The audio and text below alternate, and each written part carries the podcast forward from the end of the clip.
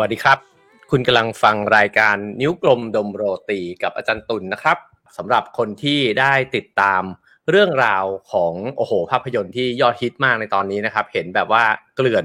หน้าฟีด Facebook เลยนะครับ ก็คือคังคูไบนะฮะก็วันนี้จะได้เจาะลึกกันอย่างแน่นอน เพราะว่าคนในเรื่องเนี่ยจะมาเล่าให้คุณฟังด้วยตัวเองเลยนะครับ ก็เพราะฉะนั้นเรามาเจอกันกับเขาเลยนะครับ สวัสดีครับ สลาม พี่ราฮิมใช่ไหมจำผมได้ไหมราจีฟราจีฟไงราจีฟราจีฟราจีฟโอ้ราจูพี่พี่ราฮิมใช่ไหมโอ้สลามสลามอะลัยกุมเอ่อผมราจีฟผมอยู่หน้าดีมากห้องของคังคูไบไง พี่ผมผมอยู่หน้าหน้าห้องไงอ่าผมอ๋อราจีฟอะอ่านี่เป็นนักเลงตอนแรกหน้าซ่องใช่ไหมตอนแรกขายขายน้ำชาเป็นจ่ายวาลาอืม ขายน้ำชาอืมทีหลังไม่ค่อย ไม่ค่อยได้เรื่องก็เลย ไปไปทำงานเป็นนักเลงดีกว่าเออโอ้แล้วนั่นไปโดนอะไรเข้ามาล่ะอะทำไมเออฟันเฟินมันเป็นอย่างนั้นไปได้ โดนต่อยปากก็เลยอะใส่ฟันฟันทองพอดีพี่โอ้พี่คังคูใบเขา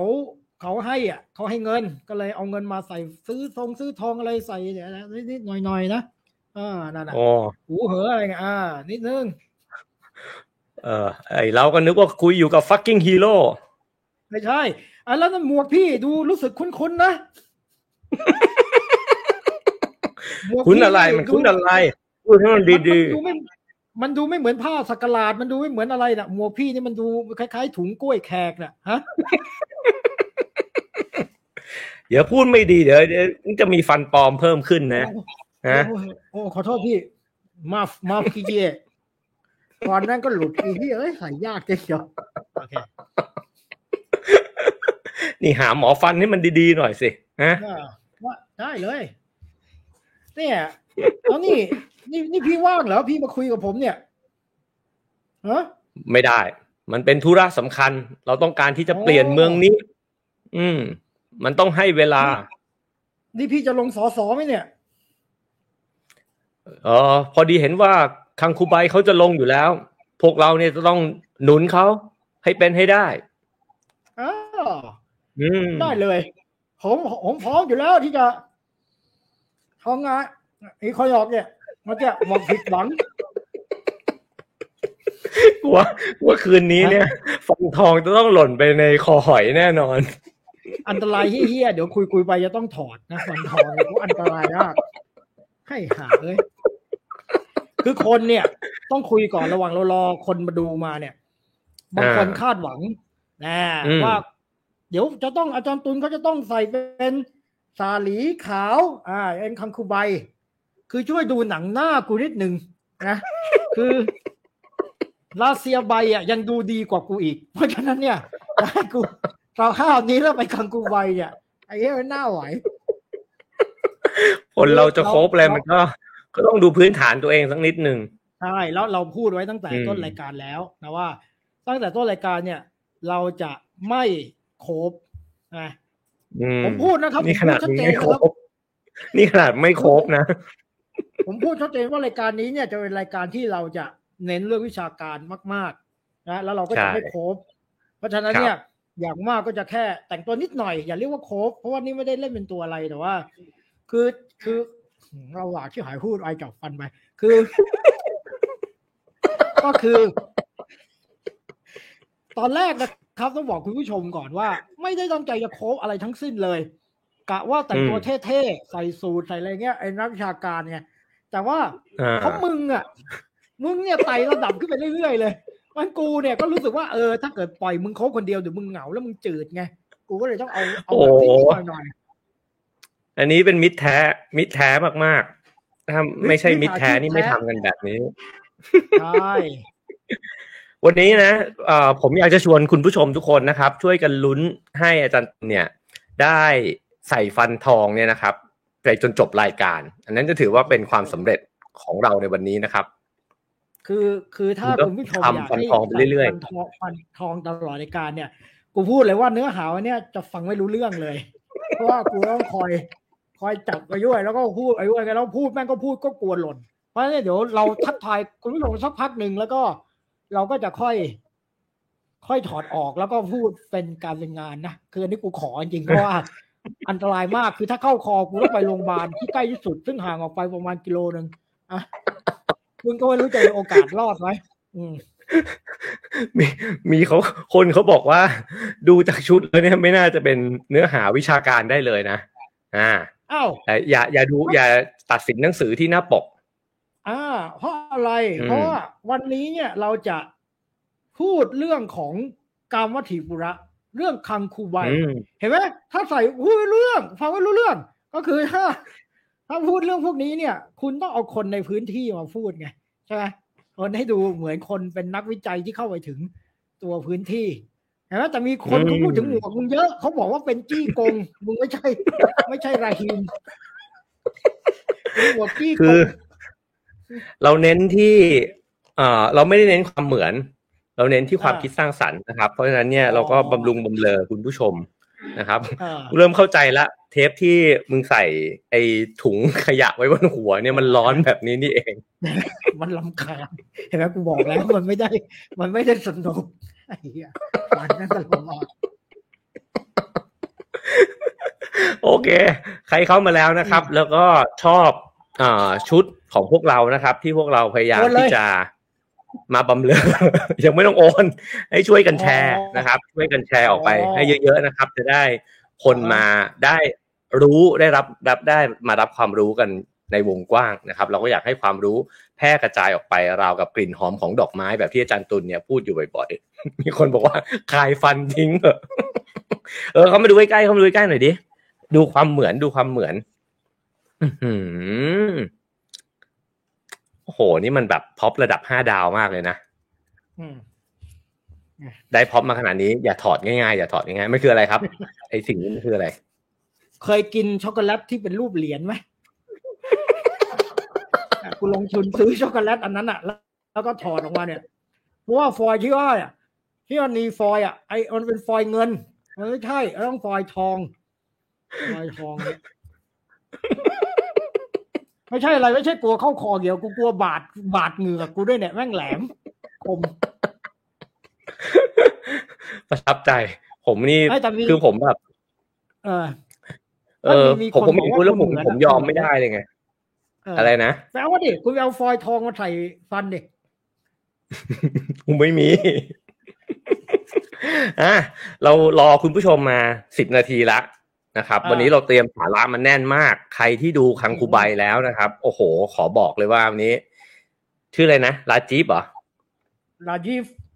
เดี๋ยวเปลี่ยนชื่อเป็นลาลาจีจีฟฟเลยก็ได้ ฟังเป็นนักเลงดูน่าเกลียดนะอ่าเอาเป็นลาลาจีฟ ราจีฟนะครับราจีฟฟันทองเนี่ยโอ้โหเตรียมมาอ่าแน่นแน่นอนนะครับ รับรองว่าเปิดหูเปิดตา ก็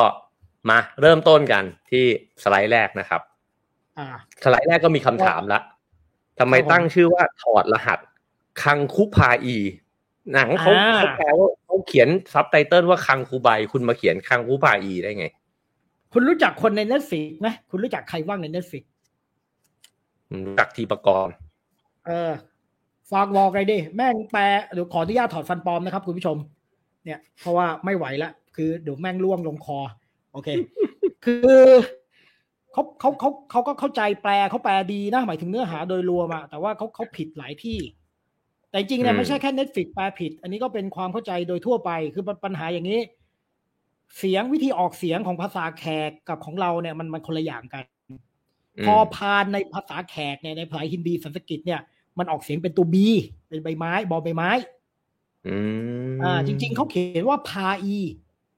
อ่าอืมแต่ว่าพอพามันออกเป็นบา มันก็เลยเป็นบาอีบาอีพูดเร็วๆมันก็เป็นไงฮะใบก็กลายเป็นใบ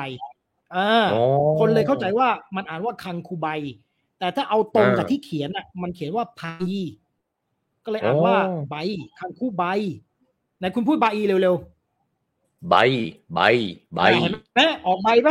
อ่า ออกใบ เหมือนมุมบาอีอะอ่าเมืองมุมไบอะ เออ เอออ๋อเหรอเอามุมุมไบนี่คือมุมบาอีเหรอมุมบาไอของมุมไบเนี่ย มุมบาไอ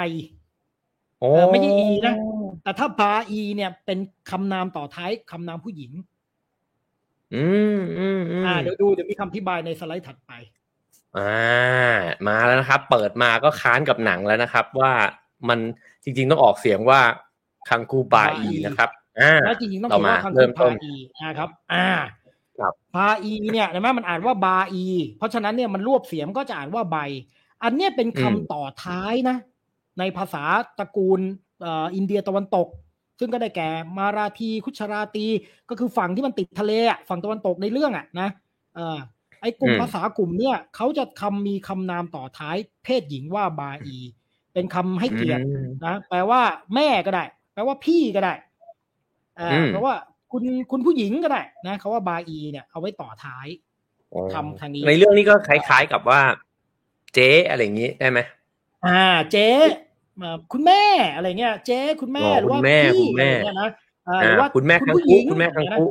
อ่าคุณแม่อืมคังคูคุณพี่คังคูคุณผู้หญิงคังคูอืมอะไรคุณนายคังคูอย่างเงี้ยนะก็จะใช้คาว่าอ่าบาอีนะแต่ว่าผู้ชายเนี่ยเขาใช้คาว่าบาเฉยอืมๆ อ่าเพราะฉะนั้นเราเคยได้ยินชื่อนะเช่น วิโนบาลูกศิษย์คันทีอะใช่ไหมอ๋อเอ่อท่านชื่อวินัยก็เลยกลายเป็นวิโนบาอ่าต้องผันเป็นโอก่อนอ่าอย่างเช่น คุณนิ้วกลม นิ้ว นิ้วโกบาอย่างเงี้ยใช่ไหมตุนก็ตุโลบาอย่างเงี้ยเอ่ออันนี้ก็คือสำหรับผู้ชาย ผู้ชายได้เป็นอ่าบาผู้หญิงเป็นใบอ๋อโอเคอันนี้เป็นอะคำเพราะฉะนั้นคำใบต่ออีท้ายใบคำอีต่อใบท้ายอีอ่าเพราะฉะนั้นบาอ่านี่ไม่ใช่ชื่อเฉพาะนะครับ ต้องบอกก่อนไม่ใช่ชื่อเฉพาะ เจ้าตัวเขาชื่อคังคุ แต่เราก็มีซับเอยมีมีใครคำต่อท้ายว่าบาอีนะอันนี้ก็คือมีเกตแล้วนะ ความรู้ทางวัฒนธรรมนะอ่าอ่านะครับผมอันนี้เราจะเรียกว่าราจีฟบาร์อ่าใช่ไหมราจีโวลาลาราราโยบาอ๋อต้องผ่านมันต้องมีเป็นตัวผู้ชายเชื่อมมันด้วยเหรอต้องมีตัวเชื่อมด้วยใช่ราโจบา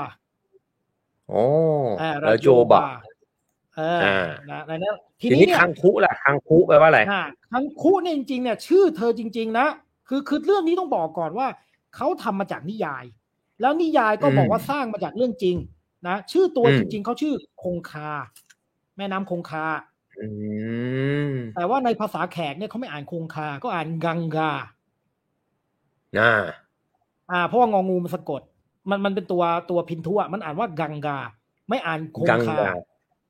อ่า เพราะฉะนั้นจริง ๆ ชื่อของเธอก็คือ ชื่อแม่น้ำคงคา อ๋อเหรอชื่อเดิมเลยของเจ้าในเรื่องตัวบอกไหมใช่ในเรื่องบอกว่าคงคาไหมบกเอ้ยในเรื่องตอนแรกเขาตอนแรกเลยเนี่ยก่อนที่เขาจะเปลี่ยนชื่ออะเขาไม่ได้ชื่อคงใช่เขาเขาชื่ชื่อออะไรคงคาครับ แล้วเขาเขาก็รู้สึกตัวตนเขาเปลี่ยนไปแล้วเขาก็เปลี่ยนเป็นคังคุจริงๆมันก็คือคาว่าคังคานั่นแหละ แต่ว่าเปลี่ยนเป็นอีกศัพท์หนึ่งอ๋อคืออินเดียเนี่ยคือออกเสียงอีกแบบนึงเขาจะมีแต่ว่าจริงๆแล้วมันใช่คือมันคือความหมายเดียวกันรากคำก็คือคาว่าใช่คาว่าคงคาแต่กูตอนนี้กูไม่ใช่คงคากูเป็นคังคุแทนที่จะเป็นกังกาอืมแปลว่าคังคุ นะครับ กังกาอ่าคือไม่ใช่กอไก่ด้วยนะ เสียงเนี่ยมันออกเป็นตัวจีนะครับ กังกากังกุอืมกังกากังกุกังกาเออออกเสียงยากที่เป็นกังกา อ่า ก็คือแม่น้ำอืมคงคา แล้วก็เปลี่ยนเป็นคังคุ อันนี้มีเรื่องดราม่าจากชื่อเขาด้วยนะ อ่า เพราะว่ามันจะมีตอนหนึ่งที่พ่อเขาตายเออเดี๋ยวเดี๋ยวไว้ดูในในในสไลด์เกี่ยวกับชื่อเขาอ่านะครับ อ่า แต่ทีนี้ตัวจริง เนี่ย ตัวจริงชื่ออมเอ่อ กังกาฮาราจีวันดัสออกเสียงแบบแขกนะอืมอ่าเห็นรูปอืมคุณป้าขาวดำได้ไหมฮะ อันนั้นแหละฮะตัวจริงอืมอ่าอันนี้ก็คือโอ้ผกังมกูว่าบาตัวจริงผมว่าเหมือนกังเหมืกูอนไบมากตัวจริงมีสิ่งเดียวที่ไม่เหมือนคือจุดแดงที่ใหญ่กว่า อันนั้นก็คือสิ่งเดียวที่เหมือนครับพี่นั่นนะครับ คือพี่พี่พูดกลับกันไปหมดเลยครับ ครับผม ครับผม โอเคครับเออ คือคือคือคนจริงเขาเนี่ยเขาชื่อเอ่อกังกาฮาราจีวันดัสนะครับ แล้วก็อืมเอ่อเขาเขาใช้นามสกุลว่าโกเถเวลี โกเถวาลี หรือว่ากาทิยาวาดี สังเกตนะกาทิยาวาดีในชื่อเดียวกันกับในหนัง เป็นนามสกุลเดียวกันกับในหนังอ่าอืมคำว่ากาทิยาวาดีนี่ก็น่าสนใจนะครับ เพราะมันมาจากอืมคำว่ากาทิยาวาสอืมกาทิยาวาสเป็นชื่อเมืองในแคว้นคุชราชโอ้อ่า พอเติม e เข้าไปมันแปลว่าคน ก็คือนางคงคา ผู้มาจากคาทิยาวาสเมืองอ่าอ๋อเมืองกับเที่ยวว่าเหมือนคือนะเอ่อนะคือสูงเนินอะไรอย่างนี้เอใช่ไหมออารมณ์อย่างนั้นก็คือคนอินเดียบางทีเขาก็ใช้ใช้นามสกุลเนี่ยนะจากเมืองเขาอ่าอะไรเงี้ยก็คือรู้ว่าเป็นคนที่ไหนเอ่อเป็นคนมาราทีก็คือคนมาราธาเมืองมาราธาก็เป็นมาราทีอะไรเงี้ยเอออ่าหรือว่าเนี่ยกาทิยาวาดีก็คือเป็นคนมาจากกาทิยาวาด กาทิยาวาดเนี่ยเป็นเมืองติดทะเลในอ่าในแคว้นคุชาราชนะครับ แล้วเป็นคนได้เข้าใจว่าเป็นบ้านเกิดเดียวกันกับคานที คานทีนี่ก็เป็นคนคาทิยาวาดอ่าแล้วก็จริงๆเขามีนามสกุลดั้งเดิมอีกอันก็คือฮาราชีวันดัสนะฮาราชีวันดัสก็คือฮาราชีวันธาตุเนี่ย อันนี้หมายถึงตัวจริงนะครับตัวจริงนะแต่ในหนังก็ใช้แค่คังคังคูไบกาทิยาวาดีนะ ก็คือคนเอ๊ะอย่างนี้แปลว่า ถ้าเกิดว่าเราเกิดในเมืองนี้เหมือนกันเนี่ย เราก็อาจจะใช้นามสกุลนี้เหมือนกันโดยที่เราไม่ได้เป็นเชื้อสายเดียวกันก็ได้ใช่ไหมคือคือวิธีใช้นามสกุลอินเดียนี่น่าสนใจ อินเดียนี่มีวิธีใช้นามสกุลหลายแบบ เช่นเอ่อบางคนก็ใช้ตามระบบการศึกษา บางคนก็ใช้ตามตระกูล บางคนก็ใช้ตามอะไรคุณสมบัติบางอย่างอะเออเช่นเอ่อจริงๆอย่างมหาตมะคานทีเนี่ยแกก็ไม่ได้ชื่อคานทีแกชื่อโมฮันดัสกรัมจันกันดีเป็นนามสกุลแก คันทีเนี่ยมาจากคาว่าคันทะครับแปลว่าเครื่องหอม ก็แปลว่าแกขายเครื่องหอม คือมาจากอาชีพก็ได้ มาจากเมืองก็ได้ มาจากการศึกษาก็ได้เช่นพวกนามสกุลซาตรี ก็คือแปลว่ามีความรู้ อย่างเงี้ย หรือว่าเดวิเวดีแปลว่ารู้พระเวททั้งสองอะไรเงี้ยนะครับ เออ อันนี้ก็จะเป็นเรื่องนามสกุลคนอินเดียเขาเขาไม่ได้ไม่ได้ซีเรียสขนาดนั้นนั่นเรื่องนามสกุลอะ เพราะว่ามันเกี่ยวกันกับอะไรคุณสมบัติหลายอย่าง เพราะอันนี้ก็เลยการทิยาวาดีก็คือแปลว่าเขามาจากการทิยาวาด หรือคนกาทิยาวาดอืมเอ้เมื่อกี้ผมเห็นคุณหยิบอะไรกระป๋องอะไรขึ้นมา อันนั้นคืออะไรครับผมดื่มดื่มน้ำครับ นี่คือ นี่คือภาชนะในการดื่มน้ำของคุณ ใช่ครับผมคุณไม่เคยใช้ตอนเด็กๆเหรอครับ คุณต้องไปขอมาจากใครหรือเปล่า คุณไม่เคยใช้เหรอครับ ตอนเด็กๆ อันนี้เคยแต่ไปนมอืม กระป๋องนมดีบุก รุ่นเก่าแช่น้ำได้เย็นเจี๊ยบ ตามบ้านนอกเนี่ยเขาชอบใช้กันมากที่ผมไปเอามาจากบ้านได้อันนึง แล้วก็ใส่น้ำเย็นชื่นใจมากครับ ครับ อันนี้คือใช้มาตั้งแต่ประมาณสามขวบ แล้วก็ยังใช้ต่อเนื่องมาเรื่อยๆ ใช่ไหมฮะ อันนั้นน่าจะหายสาบสูญไปแล้วครับ อันนี้ได้มาใหม่ครับผม อะโอเค นี่เราพูดแค่ชื่อเห็นไหมแค่เรื่องชื่อเนี่ยยังมีมีความหมายซับซ้อนหลายอย่างเห็นไหมฮะ แล้วก็ตัวจริงเนี่ย คุณคุณป้าคังคูใบเนี่ยแกเกิดในปีหนึ่งเก้าสามเก้านะ แล้วหนึ่งเก้าสามเก้าเนี่ยยังอังกฤษยังปกครองอยู่นะครับ อังกฤษรู้สึกว่าอินเดียได้รับเอกราชปีหนึ่งเก้าสี่เจ็ดถ้าผมจำไม่ผิดนะ แล้วแกก็มาเสียชีวิตในปีสองพันแปดเมื่อไม่นานนี้เองนะแล้วก็เป็นคนรัฐคุชราชและเป็นฮินดูไฟอันนี้ด้วยฮินดูนะน่าสนใจนะเนี่ยดูจากไอ้จุดสีแดงที่หน้าผากก็ได้ และที่สำคัญอันนี้ฝากไปบอกเน็ตฟลิกนิดนึงนะครับเขาแปลผิดครับ มันจะมีอยู่ตอนหนึ่งที่คุยกับกับกับพ่อแล้วบอกไอ้พ่อต้องไป ละหมาดตอนเย็นน่ะ ไม่ได้ละหมาด พ่อเขาไปสวดมนต์เพราะเขาเป็นฮินดูเขาเป็นฮินดู เพราะฉะนั้นคุณพ่อก็ต้องเป็นฮินดูนะครับ อันนี้เนี่ยอันนี้ก็อาจจะฝากไปนิดนึงว่าเออมีการแปลแปลที่อาจจะคาดเคลื่อนนิดหน่อยนะครับผมอ่าอันนี้อันนี้ดีนะ เพราะว่าจริงๆตอนดูในเรื่องเนี่ยก็ก็แยกไม่รู้ไงคือถ้าคนไม่มีความรู้ใช่ไหมแบบผมเนี่ยผมก็อาจจะแยกไม่ออกว่า ตกลงตัวละครตัวไหน เป็นมุสลิมตัวละครตัวไหนเป็นฮินดู วันนี้เราจะได้รู้กันครับ แล้วน่าสนใจนะ หนังเรื่องนี้แสดงเห็นว่าคนมุมไบเนี่ยแม่ง mix ก็คือฮินดูอยู่กับมุสลิมมุสลิมอยู่กับฮินดูครับ คนอินเดียเป็นอย่างนั้นจริง ๆ ตัวละครราฮีมเนี่ยเป็นมุสลิมนะกังคูนี่เป็นฮินดูแต่สังเกตมันก็สนิทกัน แล้วกังคุเนี่ยคนไม่มีทางครับ คนมุสลิมจะชื่อคงคาคงคาเนี่ยมันชื่อฮินดูอยู่แล้ว มันชัดเจนคือชื่อเนี่ยมันบอกด้วย คุณคุณจะรู้ได้ว่าเป็นแม่น้ำศักดิ์สิทธิ์ ของชาวฮินดูอย่างนั้นใช่ไหมถูกต้องถ้าถ้าคุณไปเจอคนอินเดียที่อินเดียครับ สังเกตชื่อเขาเราก็จะพอรู้ได้ว่าเขานับถือศาสนาอะไรอ๋อเช่นเช่นเช่นถ้าเจอเออเช่นโจเซฟมาเลยเนี่ยชาวคริสต์แน่ไอ้จริงจริงจริงอันนี้อันนี้ชัวร์นี้ชัวร์เขาจะใช้ชื่อเขาจะใช้ชื่อฝรั่งอ๋ออ่าส่วนมากส่วนมากเขาจะมีชื่อแบบฝรั่งอ่าโจเซฟจอห์นอะไรเงี้ยนะ ถ้าเป็นฮินดูก็ชื่อแบบที่เราคุ้นอะซันเจก็คือสันชัย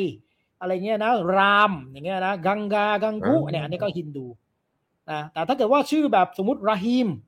นะฮะมูฮัมหมัดอย่างเงี้ยนะอันเนี้ยอ่าอันเนี้ยอันเนี้ยเนี่ยอะไรหรือว่า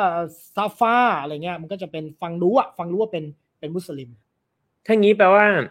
คำว่าคงคาคังคุอะไรเนี่ย จริง ๆ ก็เป็นชื่อที่นิยมใช่ไหมก็เป็นชื่อทั่วไป เหมือนชื่อรามครับโอ้โหชื่อรามมีก็เหมือนจารุณีอะไรอย่างนี้ ใช่ป่ะอ่าอ่าใช่คือชื่อเนี่ยมันก็มีซ้ำๆเยอะ อืมนาอืมอินเดียอ่าครับผมอันนี้เราได้รู้ชื่อไปละคังคุพาอีนะครับ แล้วก็อืมจันตุนก็อธิบายให้ฟังว่าจริงๆ ตัวจริง ชื่ออะไรยังไง เป็นคนอ่าคุชราชเป็นคนชื่ออะไรอ่าเป็นคนเป็นคนอินดูคุชราชโอเคเป็นคนฮินดูนะทีนี้เนี่ยประวัติของตัวจริงเนี่ยของแกเนี่ยกังกูไบเนี่ยนะเขาเขาก็รู้สึกว่ามันน่าสนใจมากเลยนะครับ ก็คือแกแกก็ถูกนำไปเขียนเป็นนิยาย นิยายเนี่ยอืมรูปปกเนี่ยฮะมาเฟียควีนออฟมุมไบอืมอ่าเป็น Mafia Queens of Mumbai แล้วคนแต่งก็ชื่อใน S. Hussain Zaidi เนี่ย S. Hussain Zaidi เนี่ยเป็นมุสลิมเนาะก็แต่งเรื่องนี้ขึ้นมาเป็นนิยายดังนะครับ แล้วก็เป็นนิยายแบบ criminal ด้วยมีเรื่องของเอ่ออะไรนะอาชญากรในมุมไบอะไรเงี้ย คนก็ชอบสนุกมากนะครับ ทีนี้ผู้กำกับก็เอามาสร้างเป็นหนังเนี่ยก็คือชื่อสันสันชัยเนี่ย ถ้าเราไปอ่านบางคนจะเขียนซานเจซานเจลีลา ภันสาลีนะครับ จริง ๆ ก็จะเขียนแบบไทยก็สันชัยนั่นแหละนะแล้วก็อืมลีลาก็ภาษาไทยเนี่ยนะส่วนคนที่เล่นเป็นคังคูไบเนี่ยก็ชื่ออลิยาพัทพัตตะเนี่ยนะครับ เพราะว่าผมลองดูแล้วเนี่ย อันนี้ก็ชื่อแบบเนี้ยไม่น่าจะชื่อเอเลียอเลียบาร์เนี่ยไม่ใช่นะน่าจะพัตตะ พัตตะเนี่ยมันน่าจะไม่รู้นะเออน่าจะเป็นชื่อแขกอะนะครับ แต่แกเป็นลูกครึ่งใช่ไหมล่ะคุณเอลียาเนี่ย นะครับอืแกเป็นลูกครึ่งมอันนี้อันนี้ก็คือจากที่ชื่อนี่คิดว่าเป็นฮินดูไหมก็คิดว่าน่าจะใช่ อืมอืมคิดว่าน่าจะอันนี้ผมขอถามใช่แล้วก็ถามนิดนึงครับ มันครับเวลาที่คนอินเดียเนี่ยเขารับบทบาทกันเนี่ย แปลว่าอืมมันมีไหมที่คนฮินดูรับบทเป็นมุสลิมเนี้ยมีไหมโอ้ยมี มีฮินดูเป็นมุสลิมมุสลิมเป็นฮินดูมีอ๋อเยอะแยะเป็นเรื่องปกติเลยปกติอืมในบอลลีวูดในยปกติ แต่ส่วนมากอ๋อบางทีเขาถ้าเขาซีเรียสเขามีนะ ถ้าเป็นเรื่องแบบเทพๆเลยอะโอ้โหเล่นเป็นพระรามเล่นเป็นอะไรเนี่ยบางทีเขาอาจจะเลือกนักแสดงที่เป็นฮินดูอ่าก็จะอาจประทับใจคนฮินดูมากกว่า แต่ว่าในวงการภาพยนตร์นะครับเขาเขาไม่ได้ซีเรียสเรื่องนี้บางทีเขาก็สลับไปสลับมาเนี่ยนะครับ หรือคุณคุณรู้ได้ชารุกคานเนี่ยไอ้นามสกุลคานเนี่ย มุสลิม อืมอืมเอออืมแต่คุณก็เห็นใช่ไหมว่าชารุกคานก็เล่นหนังสารพัดอะใช่ไหมฮะอืมเออ อย่างเงี้ยนะว่าในในเออในวงการวงการบันเทิงเขาไม่นางได้เอกนี่เขาจะชอบชื่ออาริยาเหรอ เห็นมีอาริยาเอฮาเกรดอะไรเงี้ยเออมันมันไม่เกี่ยวมั้งครับพี่อันนี้พี่ลากเข้าความไปครับก็คือ มันก็เป็นชื่อผู้หญิงนะครับ ครับผม ครับผมอะคนสุดอ่าท้ายผู้ประพันธ์นิยาย อ่าครับ อะไรนะคือคือเออผู้ประพันธ์นิยายเนี่ยผมไม่ได้ไม่ได้ไม่ได้ไม่ได้ติดตามนิยายเรื่องนี้ แต่แค่จะบอกเออว่า หนังเรื่องเนี้ยมันทำมาจากนิยายอีกทีหนึ่งอืมอ่าอืมทีนี้เนี่ยมันก็เลยกลายมีดราม่าต่อกันมานิดนึงอะ ไม่รู้คุณตามข่าวหนังเรื่องนี้ไหมดราม่าก็คือคุณเอ่อคุณคังคุไบเนี่ยเขามีลูกบุญธรรมอืแล้วมลูกบุญธรรมเนี่ยก็ไปฟ้องศาลว่าหนังเรื่องเนี้ยไปทำให้แม่แกกลายเป็นโสเภณีโอ้แกบอกว่าจริงๆแม่แกไม่ได้เป็นโอ้เออแล้วก็ฟ้องศาลอยู่ แล้วตอนแรกศาลศาลยกคำร้อง เพราะว่าเขาบอกว่าคุณคุณที่บอกว่าเป็นลูกบุญธรรมเนี่ยไม่มีหลักฐานการรับเป็นบุตรบุญธรรม เพราะฉะนั้นไม่มีสิทธิ์ฟ้อง อ่า อันนี้ก็ก็ตอนแรกก็เป็นอย่างนั้นไปแล้ว แต่ได้ข่าวว่าเขาก็ยังไม่หยุดฟ้องนะเขาก็บอกว่าแม่เขาไม่เคยทำอาชีพนี้ แล้วก็เขาก็บอกว่าเขาก็เลยฟ้องเนี่ยฟ้องทั้งผู้เขียนนิยายฟ้องทั้งคนทำภาพยนตร์นะครับ ก็ยังเป็นเป็นเรื่องเป็นราวอยู่ เออแต่ว่าอันนี้จริงเท็จเราก็ไม่รู้นะเอออืมในมุมมองลูกสาวเขาก็คือว่า แม่เขานี่ก็อาจจะเป็นลูชายครับนลูที่กชายอะลูกลูกชายเนี่ยก็คือว่าลูกไปชายบุญธรรมช่วยเหลืออืมใช่ไหมอ่าไปช่วยเหลือช่โสวยเหลือเภณีช่วยเหลือแล้วตัวยกระดับเขาเองไม่ได้ทำงานนี้อ่า ใช่แต่ว่าตัวเขาเองไม่ได้เป็น แต่นี้นี้ก็เป็นเป็นฝั่งนู้นนะที่เขาพูดแบบนั้น แต่เขาเพราะฉะนั้นเขาก็เลยอืมฟ้องพยายามจะฟ้องทั้งผู้สร้างภาพยนตร์ แล้วก็ฟ้องอ่าฟ้องตัวนิยายด้วย อ่า อืมอันนี้แอบแบบประมาณนี้แอบแบบเอ่อมีความยอกย้อนอยู่นิดนึงเหมือนกันเนาะเพราะว่าอืมถ้าดูจากในหนังเนี่ย แล้วเดี๋ยวอาจนะเดี๋ยวคุณราจีฟคงจะได้เล่าความเป็นจริงด้วยนะครับ ก็คือว่าดูเหมือนว่าจริง ๆ เนี่ย ก็คือเขาเนี่ยพยายามจะบอกว่ามันก็เท่าเทียมกัน ก็คือพยายามให้มองปรับมุมมองที่มีต่อโสเภณีเนี่ยใหม่ แต่ถ้าเกิดว่าตัวลูกชายบุญธรรมเนี่ยมามองว่าอืมโสเภณีเนี่ยเหมือนกับว่ากลายเป็นว่าไปลดค่าแม่เขาเนี่ยใช่มันก็ยิ่งเออมันยอกย้อนเนาะมันเหมือนกลับใช่ด้านกันอะอืมใช่ เพราะว่าจริง ๆ ก็ก็คง อันนี้ก็เป็นเรื่องจริง ๆ ก็เป็นเป็นเรื่องที่เราเห็นได้อะว่าเวลาอ่าชีวประวัติบุคคลใช่ไหมพอมันเอาไปทำเป็นนวนิยายเนาะ มันก็อาจจะต้องมีความดรามาติกเพิ่มขึ้น ก็ต้องทำให้มีเรื่องราวสีสันมากขึ้น แต่เราก็ไม่รู้ว่ามันมีความจริงเท็จแค่ไหนอะนะเพราะฉะนั้นเนี่ยเรื่องนี้มันก็เลยกลายเป็นเรื่องที่เอ่อโด่งดังอยู่เหมือนกันในวงการข่าว ว่ามันมีการฟ้องร้องอ่าแล้วเขาไม่ได้ฟ้องแค่ผู้กำกับกับเอ่อผู้ผู้ประพันธ์นะเขาฟ้องนักแสดงด้วยโอ้เออเข้าใจว่าอย่างนั้นอืมอืมอันที่เท่าเท่าที่ตาครัมบผมข่าวมาประมาณนั้นครับผมอืมอันนี้นี่พอพอคุณครับราจีฟเอาปกหนังสือ กับโปสเตอร์หนังมาเทียบกันเนี่ยโอ้โห มันเห็นมูดที่ต่างเลยเนาะเออปกหนักปกปกหนังสือนี่แบบเอออีกมูดนึงเลยอะปกหนังนี่เออก็อ่าตีความอีกแบบนะแล้วก็ทำให้เราแบบจริงๆเอาใจช่วยนางเอกไปไปด้วยเหมือนกันอืมครับผมครับผมครับผมอะป่าอ่าต่อทีนี้เรามาดูกันว่าบ้านเดิมของคังคูไบเนี่ยอยู่ที่ไหนอืมคือเขียนคังคูพาอีผมจะอ่านแบบแขกนะก็คือคังคูไบนะจะได้ตรงกับเรื่อง แต่ว่าให้รู้ว่ามันเขียนอย่างนี้แต่มันอ่านอีกแบบ โอเคนะ นะครับ คือนี่ก็คือปัญหาเรื่องของการถอดคำนั่นแหละนะทีนี้ที่บอกให้ดูแผนที่จะได้รู้ว่าเขาย้ายมาอยู่ที่ไหนยังไง เราเห็นสีส้มๆในแผนที่อันแรกไหมครับเอ่ออันนั้นก็คือรัฐที่เรียกว่าคุชาราชเนาะบ้านเกิดมหาตมะคันธีนะครับ อยู่ติดอืมทะเลอาหรับนะครับ ในฝั่งภาคตะวันตกของอินเดียนะครับครับเราเห็นว่ามันมีเส้นสีแดงลงมาเห็นไหมเนี่ยและมันมีอืมจุดแดงข้างล่างอันนั้นก็คือเมืองมุมไบนะฮะถ้าครับเราดูรูปที่สองเห็นสามสีเนาะก็คืออมเอ่อรัฐที่อยู่ทางฝั่งตะวันตกของอินเดียนะครับ อันแรกก็คืออมราชสถานนะลงมาก็คุชาราชนะครับ แล้วก็อืมอ่าอันสีเขียวนั่นก็คือมหาราษฎรนะครับ แล้วก็มหาราษฎรเนี่ยมีเมืองเอกก็คือปูเน่กับมุมไบมุมไบก็จะติดทะเลฝั่งนี้นะครับ ซึ่งระยะทางระหว่างเอ่อบ้านเดิมของเขานะครับ ก็คือที่กาทิยาวาดมาที่มุมไบเนี่ย ก็ประมาณ 300 กว่ากิโลเมตร เดินทางโดยรถไฟอ่าประมาณประมาณวันหนึ่งนะครับ ก็แล้วจะก็รูปคล้ายกับสุดท้ายในช่วงอ่า ช่วงต้นเรื่องเลยก็คือที่ใช่ที่แฟนเขาหลอกมาก็คือนั่งรถไฟมาใช่ก็คือนั่งรถไฟจากกาทิยาวาดนะครับที่คุชาราชแล้วก็นั่งลงมาที่มุมไบซึ่งมุมไบเนี่ยอารมณ์เหมือนกรุงเทพนะครับเนี่ยแล้วก็สุดท้ายนี่ก็จะเห็นรูปเอ่อรัฐคุชาราชโดยเฉพาะก็เห็นว่าเออมันมีเขียนว่ากาทิยาวาหรือกาทิยาวาดแล้วมันก็จะอยู่ติดทะเลนะครับ คุชาราชเป็นเมืองติดทะเลนะทีนี้เนี่ยคนจากชนบทนะคนจากแถวแถวๆนั้นเนี่ยรอบๆอบมหาราษฎรบ้าง รอบๆอบคุชราชหรืออะไรเนี่ยเขาก็มักจะมาขายแรงงานกันที่มุมไบอืมคือจริงๆ มุมไบนี่ก็เป็นเมืองใหม่ นะ มันเอ๊ะเดิเดี๋ยวมมันเป็นแค่แต่ว่าไอ้ไอ้ยุคนั้นเนี่ยเพราะว่าในหนังเนี่ยมันประมาณสักปีหนึ่งพันปีหนึ่งเก้าเท่าไหร่กลางๆอะหนึ่งหนึ่งเก้ากลางพันๆเก้าอะร้อยเพห้าราะว่าเขาสิบหนึ่งพันเก้าร้อยหกสิบอะไรแบบนั้นเนาะอ่าใช่ใช่ใช่ปะประมาณนั้นช่วงนั้นช่วงช่วงช่วงแปลว่า60ตอนนั้นเนี่ยมุมไบ ก็ถือเป็นเมืองใหญ่ที่ก็เจริญแล้วถ้าเทียบกับเมืองอื่นในอินเดียงั้นใช่ไหมใช่ใหญ่แล้วครับ เพราะว่าเพราะว่าอะไรครับ เพราะว่ามุมไบเนี่ยมันเป็นเมืองที่ติดต่อทางทะเลได้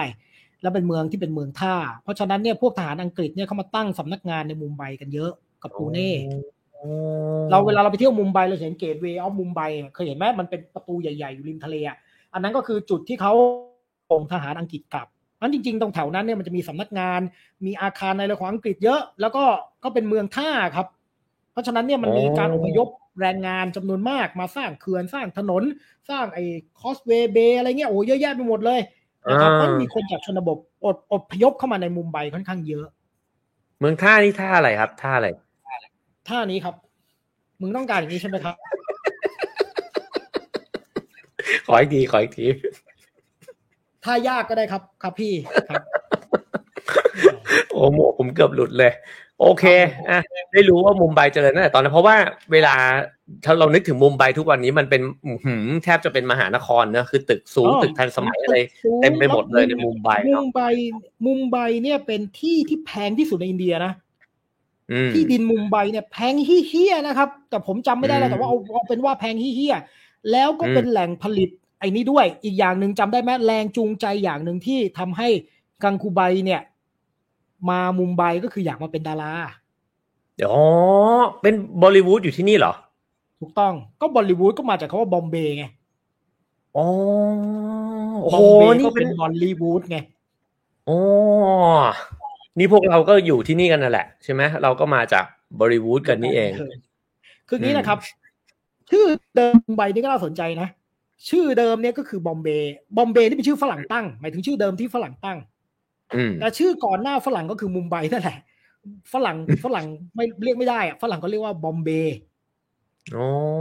ชื่อเดิมเนี่ยมันมันมุมไบเป็นชื่อเกาะอ่าฮะแล้วถามว่าทำไมต้องชื่อมุมไบ เพราะว่าที่นั่นอืมมีเจ้าแม่องค์หนึ่งเป็นเป็นเจ้าเจ้าที่ของมุมไบ ชื่อเจ้าแม่มุมบาเดวี ผมเคยไปไหว้อะชื่อมุมบ้ามุมบ้าเดวี มุมบาเดวี แล้วการเติมไอเข้าไปหลังคำว่ามุมบาไอภาษามาราทีแปลว่าแม่ มุมบาก็เลยกลายเป็นมุมไบแปลว่าเจ้าแม่มุมไบอ่าเอ่อไอนี่แปลว่าแม่นะครับภาษามาราทีโอ้โห นี่แค่เกล็ดนะ แค่เกล็ดนี่อ่าแบบว่า ยังคุ้มแล้วเลยนะครับอ่ากำเงินยังไว้ดีๆวันนี้กำเงินไว้ดีๆอาเลย วันนี้รับรองเลย วันนี้เงินหลุดแน่นอนนะครับ โอเค ทีเนี้ยมุมไบเนี่ยอย่างที่บอกว่ามันเป็นแค่แค่เมืองท่าใช่ไหมแล้วก็เอ้ยเอ้ยไม่ใช่เป็นแค่เมืองท่าคือมันเป็นเกาะเล็กๆมาก่อนแล้วชื่อมุมไบ ที่หลังฝรั่งมาเนี่ยฝรั่งก็พูดไม่ถูกทำไมคุณเรียกว่าเกาะอะผมไม่เข้าใจทำไมคุณเรียกว่าเกาะ คือเมื่อก่อนมันเป็นเกาะนะครับมุมไบเนี่ยคือมันมีส่วนที่มีทะเลผ่านนะ ตรงไหนก็ไม่รู้มันเขาเรียกมันเป็นเกาะ มันมีส่วนที่เป็นเกาะตรงเนี้ย ถ้าคุณขยายก็เป็นอ่าฮะแผนที่เนี่ยแล้วก็ทำถนนข้ามมานะอ๋อโอเวเคลาโอคุณเคไปลงเครื่องที่มุมไบเนี่ยถนนมันข้ามทะเลนะครับอ๋อเหรอเออผมไม่รู้นเป็นไม่รู้เกาะมันมันเป็นอืมหลายๆเกาะอยู่ในโซนเดียวกันน่ะอ่านะโอเคยู่ในต่ออ่าอะทีนี้เนี่ย ฝรั่งเรียกบอมเบย์ใช่ไหมก็เลยกลายอืมเป็นบอลลีวูดที่หลังปีเท่าไหร่ไม่รู้อะรัฐบาลอินเดียประกาศให้เรากลับไปใช้ชื่อเดิมของคนอินเดียให้หมด บอมเบย์ก็เลยกลายกลับมาเป็นชื่อมุมไบอืมอ่าใช่ไหมเหมือนกับอ่าพอนดีเชอรี่ก็กลายเป็นปูดูเชอรี่อ่าใช่ไหมเบนาเรสก็กลายเป็นพาราณสีอย่างเงี้ยอันนี้เขากลับไปใช้ชื่อเดิมหมดอ๋อโอเคถ้าคุณไปอินเดียอันตนี้อนคือเนี้ยคุณคุณก็ราจะชิตต้องพกลับไปยาใช้ยามชื่อจะเดิม อธิบายว่าบ้านเกิดเนี่ยของของคังคูไบเนี่ยก็นั่งครับรถไฟมาเนาะมาถึงนั่งมุมไบรถฟซึ่งมุมไบก็เป็นมุมไบเมืองใหญ่ตั้งแต่ในยุคนั้นแล้วเนาะมืองใหญ่ใช่แล้วก็เป็นแหล่งภาพอืมแหล่งแหล่งสร้างภาพยนตร์แรก ๆ เลยครับ แต่ว่าอืมอินเดียไม่ได้มีแค่ ไม่ได้มีแค่บอลลีวูดมันมีทอลลีวูดทอลลีวูดนี่คืออยู่อะไรทามินนาดูทามินนาดูไงคือคอะไรรับก็ทอลลีวูดไงทามินไงก็คือทามินไง ทอลลีวูดก็คือแล้วทาแล้วมินแล้วนามันดูต่างไงไงกันไหมหนังมันแนวต่างกันไหมหรือคนแสดงมันต่าต่างงกักันนไหมต่างกันครับต่างกันครับบอลลีวูดนี่เน้นบันเทิงโอ้แบบเต้นรำเยอะๆสวยๆทอลลีวูดเนี่ยอ่าจะเป็นหนังชีวิตหนังอะไรอย่างเงี้ยเออมันจะมีอีกแบบหนึ่งคนละรสชาติโอ้กันอ่าไว้คุณมาพูดเรื่อง ไว้คุณมาพูดเรื่องบอลิวูดสักทีหนึ่งได้ไหมได้ครับผม เอาได้ครับได้หมดอืมทุกเรื่องครับ ผมครับ ผมว่าวันเนี้ยคุณผู้ชมที่ติดตามอยู่เนี่ย จะต้องมีคำถามหนึ่งที่เหมือนผมแน่ๆ คือสงสัยมานานแล้วว่าทำไมหนังอินเดียเนี่ย มันต้องเต้นกันด้วย อ่า เดี๋ยวมี เดี๋ยวมี เดี๋ยวมีอ๋อเดี๋ยวมีเดี๋ยวมีอ่าไปต่อครับสไลด์ไปต่อครับพี่อ่าไปครับโอเคไปไปไปไปไปหน้ามุมไบไปอ่า ทีนี้หนังเรื่องเนี้ยพูดถึงเอ๊ะมันข้ามกรรมธิปุระไปเปล่าวะกรรมธิปุระมันอยู่ตรงนี้ปเฮ้ยมันอยู่ในนี้สไลด์เรื่องอ๋อโอเคโอเคโอเค เดี๋ยวมันมีเดี๋ยวมันจะมีสไลด์เรื่องกามาธิปุระ โอเคงั้นอ่าเอาเรื่องโอเคนี้ก่อนนะครับว่าครับเอ่อวัฒนธรรมโสเภณีในอินเดียนะครับเพราะว่าจะได้พูดอืมเรื่องนี้นิดนึงก่อน จริง ๆ ก็อาจจะอืมใช้คำว่า sex worker ก็ได้นะเอาจริงครับเนี่ยเหมือนที่จำตอนที่กังคูไบเข้าไปปาฐกถาได้ไหมอ่าเขาบอกเนี่ยมันเป็นวัฒนธรรมเก่าแก่ที่สุดอันนี้เขาพูดจริงนะครับ จริง ๆ ทั่วโลกเนี่ยมันมีสิ่งที่เรียกว่าโสเภณีศักดิ์สิทธิ์เนาะก็คือคนที่ทำงานในเทวสถานนะครับ ในกรีกก็มีในโรมันก็มี แล้วก็ในอินเดียนี่ก็มี นะครับคนเหล่านี้เนี่ยเขามีเอ่อหน้าที่ทางศาสนา แล้วเราก็จะพบเรื่องราวพวกเนี้ยปรากฏในวรรณกรรมต่างๆ เช่นในปุราณะในคัมภีร์กามสูตรในมนูธรรมศาสตร์นะหรือแม้กระทั่งวรรณกรรมของพุทธศาสนา ก็ปราอืมกฏเรื่องของโสเภณีอยู่ แล้วสถานภาพโสเภณีโบราณเนี่ยไม่ได้ต่ำต้อยนะครับ ไม่ได้ต่ำต้อยนะฮะเอออมมันคล้ายๆ อารมณ์ถ้าจะให้เปรียบเทียบเนี่ยก็คือเหมือนเกอิชาของญี่ปุ่นอ๋อ คือแปลว่าอะไรแปลว่าคุณจะต้องรู้ศิลปะต่างๆ คุณจะต้องสามารถให้ความสุขกับคนชั้นสูงในสังคมได้ คุณต้องเล่นดนตรีเป็นร้องลำเต้นลำอะไรเงี้ยอันนี้คือหมายถึงในอดีตนะ คือสามารถพูดได้เลยไหมว่า เป็นอาชีพที่ได้รับการยอมรับคือหมายถึงว่าไม่ได้ถูกรังเกียจอะอ่าคือได้รับการยอมรับในโลกโบราณ แต่ก็ไม่ได้เป็นอาชีพที่เขานับถือขนาดนั้นอืมอ่าอารมณ์เหมือนกับอืมอ่าให้เกียรติอะแต่ว่าไม่ได้ไม่ได้เคารพนับถืออะ นะครับ แต่ว่าเขาก็ยอมรับว่ามันมีอยู่จริงในวัฒนธรรมโบราณของอินเดียนะครับ แล้วไอไอไอความคิดพวกเนี้ยค่อยๆเปลี่ยนไปนะคือโสเภณีหรือ sex worker ในอินเดียเนี่ยนะครับเขาจะเอ่อเปลี่ยนไปตามบริบททางสังคมอินเดีย เช่นในช่วงยุคพุทธกาลหลังยุคพุทธกาลก็เป็นแบบหนึ่งแล้วพอมาสู่สังคมในสมัยราชวงศ์โมกุลน่ะมันเป็นอีกแบบหนึ่งนะเพราะว่ามันจะมีลักษณะแบบฮาเลมแบบแบบมุสลิมนะแล้วก็เปลี่ยนมาสู่สังคมที่มีตะวันตกเข้ามา มันก็เป็นอีกแบบหนึ่งนะครับ อันความคิดเกี่ยวกับโสเภณีนี่มันไม่เหมือนกันนะแต่ละยุคสมัยของอินเดีย โอ้น่าสนใจเอออ่าซึ่งซึ่งจแล้วริงๆแล้วในเรื่องเนี่ยครับมันเป็นมันเป็นโสเพณีในแบบที่ตะวันตกเนี่ยเข้ามาแล้วถูกไหมเพราะถูอังกกฤษต้องก็เข้ามาแล้วในตอนนั้นอืมถูกต้อง อันเนี้ยเปลี่ยนแล้วมันเป็นอีกวิธีคิดหนึ่งแล้วนะครับ แล้วเพราะฉะนั้นเนี่ยจริง ๆ แล้วเนี่ยไอ้กามาธิปุระเนี่ยไอ้ไอ้ไอ้ย่านที่มีเรื่อง sex worker เนี่ยของของเรื่องเนี่ยนะครับมันมีจริง ๆ นะครับ ย่านเนี่ยจริง ๆ มันเป็นย่านสำหรับบริการตะวันตกมาก่อน โอ้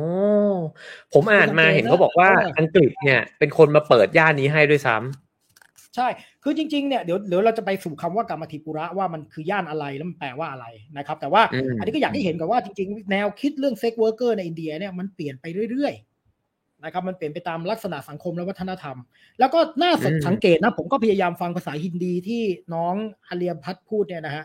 เขาก็ใช้คำว่า वेश्या เขาใช้คำเรียกโสเภณีว่าเวซียา เวซียาเวซียานะครับ ซึ่งคำนี้ก็คือเราคุ้นอะ ก็คือคำเดียวกับคำว่าแพศยา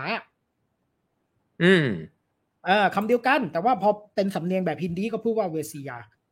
ซึ่งทีนี้จริงๆคำว่าเรียกโสเภณีนี่มันมีหลายคำนะครับ อืม อืม ซึ่งหมายว่าคำว่าเวสยาเนี่ยก็คือเท่ากับโสเพณีอย่างนั้นใช่ไหมถูกต้องถูกต้อง แล้วในอินเดียเนี่ยคำนี้มันมีมีความหมายบวกลบยังไงบ้างอะผมผมเข้าใจว่ามันก็เป็นคำเฉพาะที่ใช้เรียกโสเภณี นะแต่ว่าพออมไทยเราอ่านมาใช้คาว่าแพทย์สยามปุ๊บเนี่ย ซึ่งมันเป็นคำลากคำเดียวกันเนี่ย เราก็เอามาเป็นไงครับ เราก็เหมือนกับเอามาใช้ในเชิงด่ากันอีผู้หญิงไม่ดีอะไรอย่างเงี้ยนะครับอืมแต่ว่าถ้าในเข้าใจว่าในบริบทอินเดียเนี่ยอันนั้นน่าจะหมายถึง ก็อย่างเงี้ยตรงไปตรงมาก็คือคนที่ทำอาชีพ sex workerอ่าโอเค โอ้วันนี้ได้ศัพท์แพศยาไปอีกคำหนึ่งนะครับ ได้รู้รากที่มา อะ เรื่องโสเภณี โอเค ก็เท่านี้เนาะก็คือสว่านใจเรื่องนี้เดี๋ยวเอ่อ วัฒนธรรมทางเพศอะไรเงี้ยเดี๋ยวเราค่อยเอาไว้สักตอนหนึ่งอันนี้เอาพอเป็นตัวประกอบเรื่องราวอ่าว่าในยุคของคังคูไบเนี่ยนะครับ มันอืมเป็นลักษณะโสเภณีหรือ sex worker ที่มันมีอิทธิพลแบบตะวันตกแล้วคือมันมีขึ้นเพื่ออืมเซิร์ฟคนตะวันตกก่อนอะ อืมอืมอืมอ่าวันนี้ผมจดไว้สองสองหัวข้อแล้วนะบอลิวูดอืมแล้วก็เรื่องเพศนะครับ ถ้าอยากฟังอืมอะไรก่อนให้พิมพ์มา ถ้าอยากฟังบอลิวูดก่อน ให้พิมพ์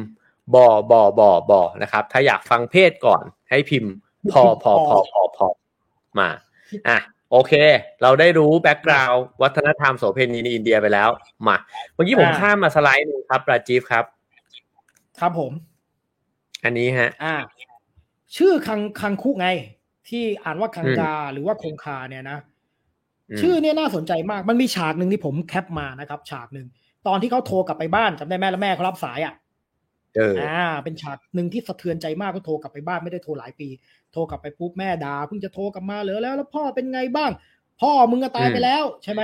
และที่สำคัญนะแม่พูดอะไรเรื่องเรื่องที่น่าเสียใจมากเลยแม่บอกว่า ตอนพ่อจะตายไม่ยอมกินน้ำคงคา เพราะว่าเป็นชื่อมึงอื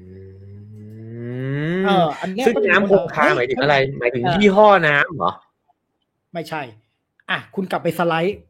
ผมเอารูปอ่าแม่น้ำคงคามาให้ดูด้วย แล้วเห็นรูปสุดอืมท้ายไหมครับ เขามีน้ำคงใช่คาบรรจุขวดขายที่อินเดียอ๋อเดี๋ยวนะเขาเรียกคงคาถือว่าเอามาจากเออแม่น้ำคงคาอย่างนี้เลยเหรอ ใช่เขาขายกันตามร้านสังฆพันธ์อินเดียโดยทั่วไปครับ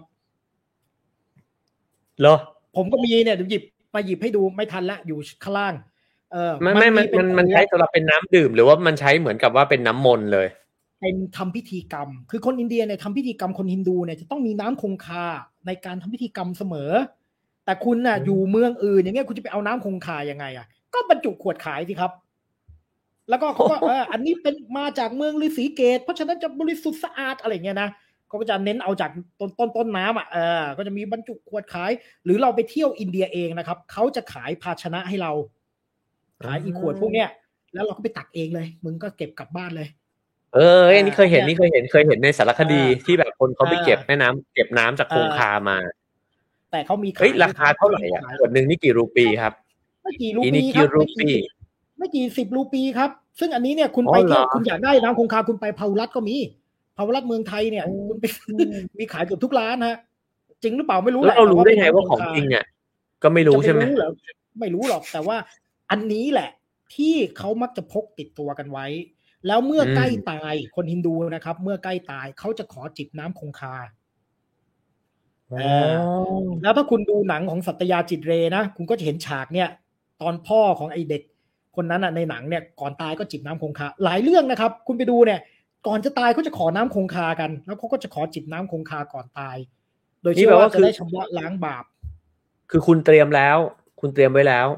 ผมมีครับ แต่ว่าคงไม่รู้จะได้จิบหรือเปล่า แต่ว่ามีอยู่นะครับ แต่แต่ก็นั่นแหละ ประเด็นก็คือ พ่อเขาก็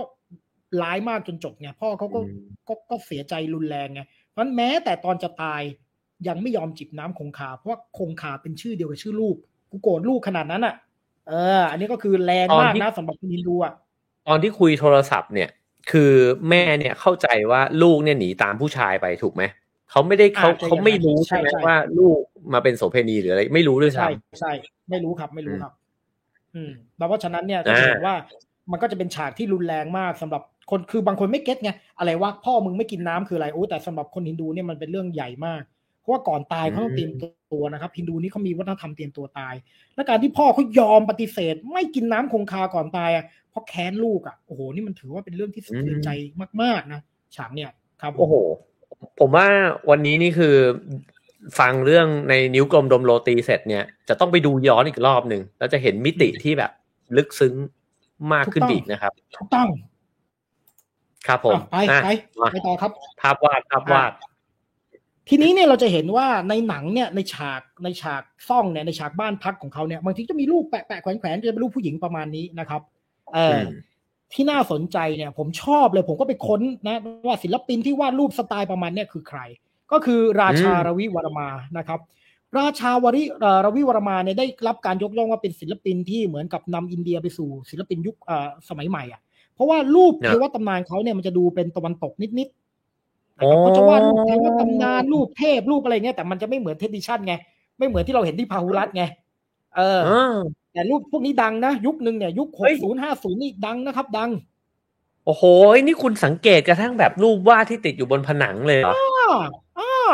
แล้วคุณแล้วผมเฮ้ยจะบอกซึ่งให้ซึ่งนะใช่เลยเนาะพอคุณไปเอารูปมาเนี่ย อย่างรูปที่สามเนี่ย มันมีวิธีวาง composition เนี่ยเหมือนแบบอะถ้าดูจริงๆเนี่ย background นี่คล้ายๆกับ background โมนาลิซานะครับเอ่ออะไรอก็ย่างคืเงี้อยนะครับมีแบบทิวทัศน์มีแม่น้ำอะไรไหลอยู่ข้างหลังใช่อืมเออหรือรูปที่สองนี่ก็เป็นตำนานนางอับสรนะครับ หรือว่ารูปที่สามนี่ก็พระสุรสวดี แต่ความแสบของราชารวิวรมาคืออะไรรู้ไหมอันนี้ผมก็คิดว่าน่าอืมสนใจมาก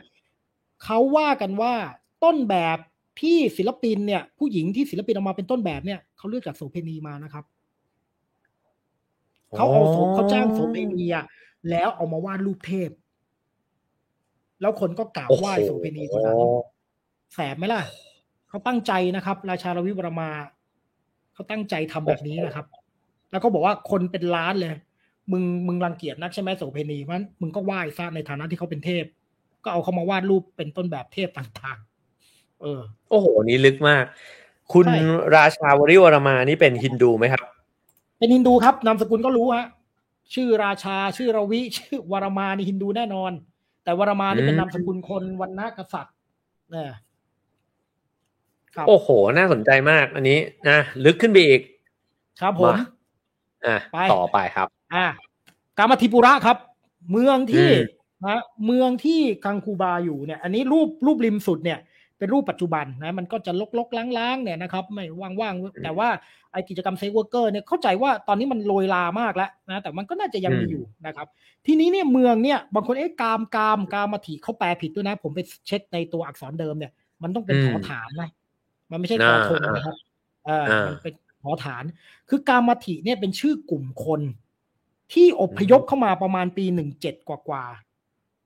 คือเมืองเนี่ยมันถูกสร้างคือคือมุมไบมันสร้างตั้งแต่ประมาณปีหนึ่งถึงเจ็ดกลางๆนะครับ ช่วงประมาณต้นศตวรรษที่สิบแปดแล้วก็สร้างขึ้นมานะครับ แล้วเขาก็ย้ายแรงงานเข้ามา แล้วก็มีกลุ่มคนที่เรียกว่าพวกกามาถิเนี่ยซึ่งมาจากอันธรประเทศนะทางใต้ แล้วพวกนี้เขาเป็น worker เขาเป็นช่างไม้อ๋อช่างปูนช่างอะไรเงี้ยเขาก็มาตั้งชุมชนอยู่ที่นี่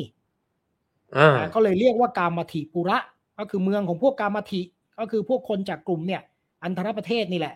นะครับอ่าแต่ว่าทีหลังเนี่ยมันก็เกิดซ่องขึ้นมาที่นั่น มันก็เกิดเอ่อแหล่งบริการทางเพศขึ้นมาที่นั่นนะครับ ก็เลคืยอเป็จรินงที่ซ่องรู้จักเนี่ยว่ามามันมันเพิ่งมาเกิด แต่ไอชื่ออ่าเมืองเนี่ยมันมันเป็นชื่อเมืองมาอยู่แล้วเดิมใช่เนาะเป็นชื่อเมืองมาอยู่ถ้าเราแล้วดูในแบบแบบคนไทยอ่านคำเราอาจจะนึกว่ากามอ๋อมันคือกามะกามอะไรกามเงี้ยอารมณ์นะอะไรแบบนั้น อ่าอ่าแต่จริงใช่ๆใช่อ่าคุณราจีฟบอกว่าไม่ใช่ อืม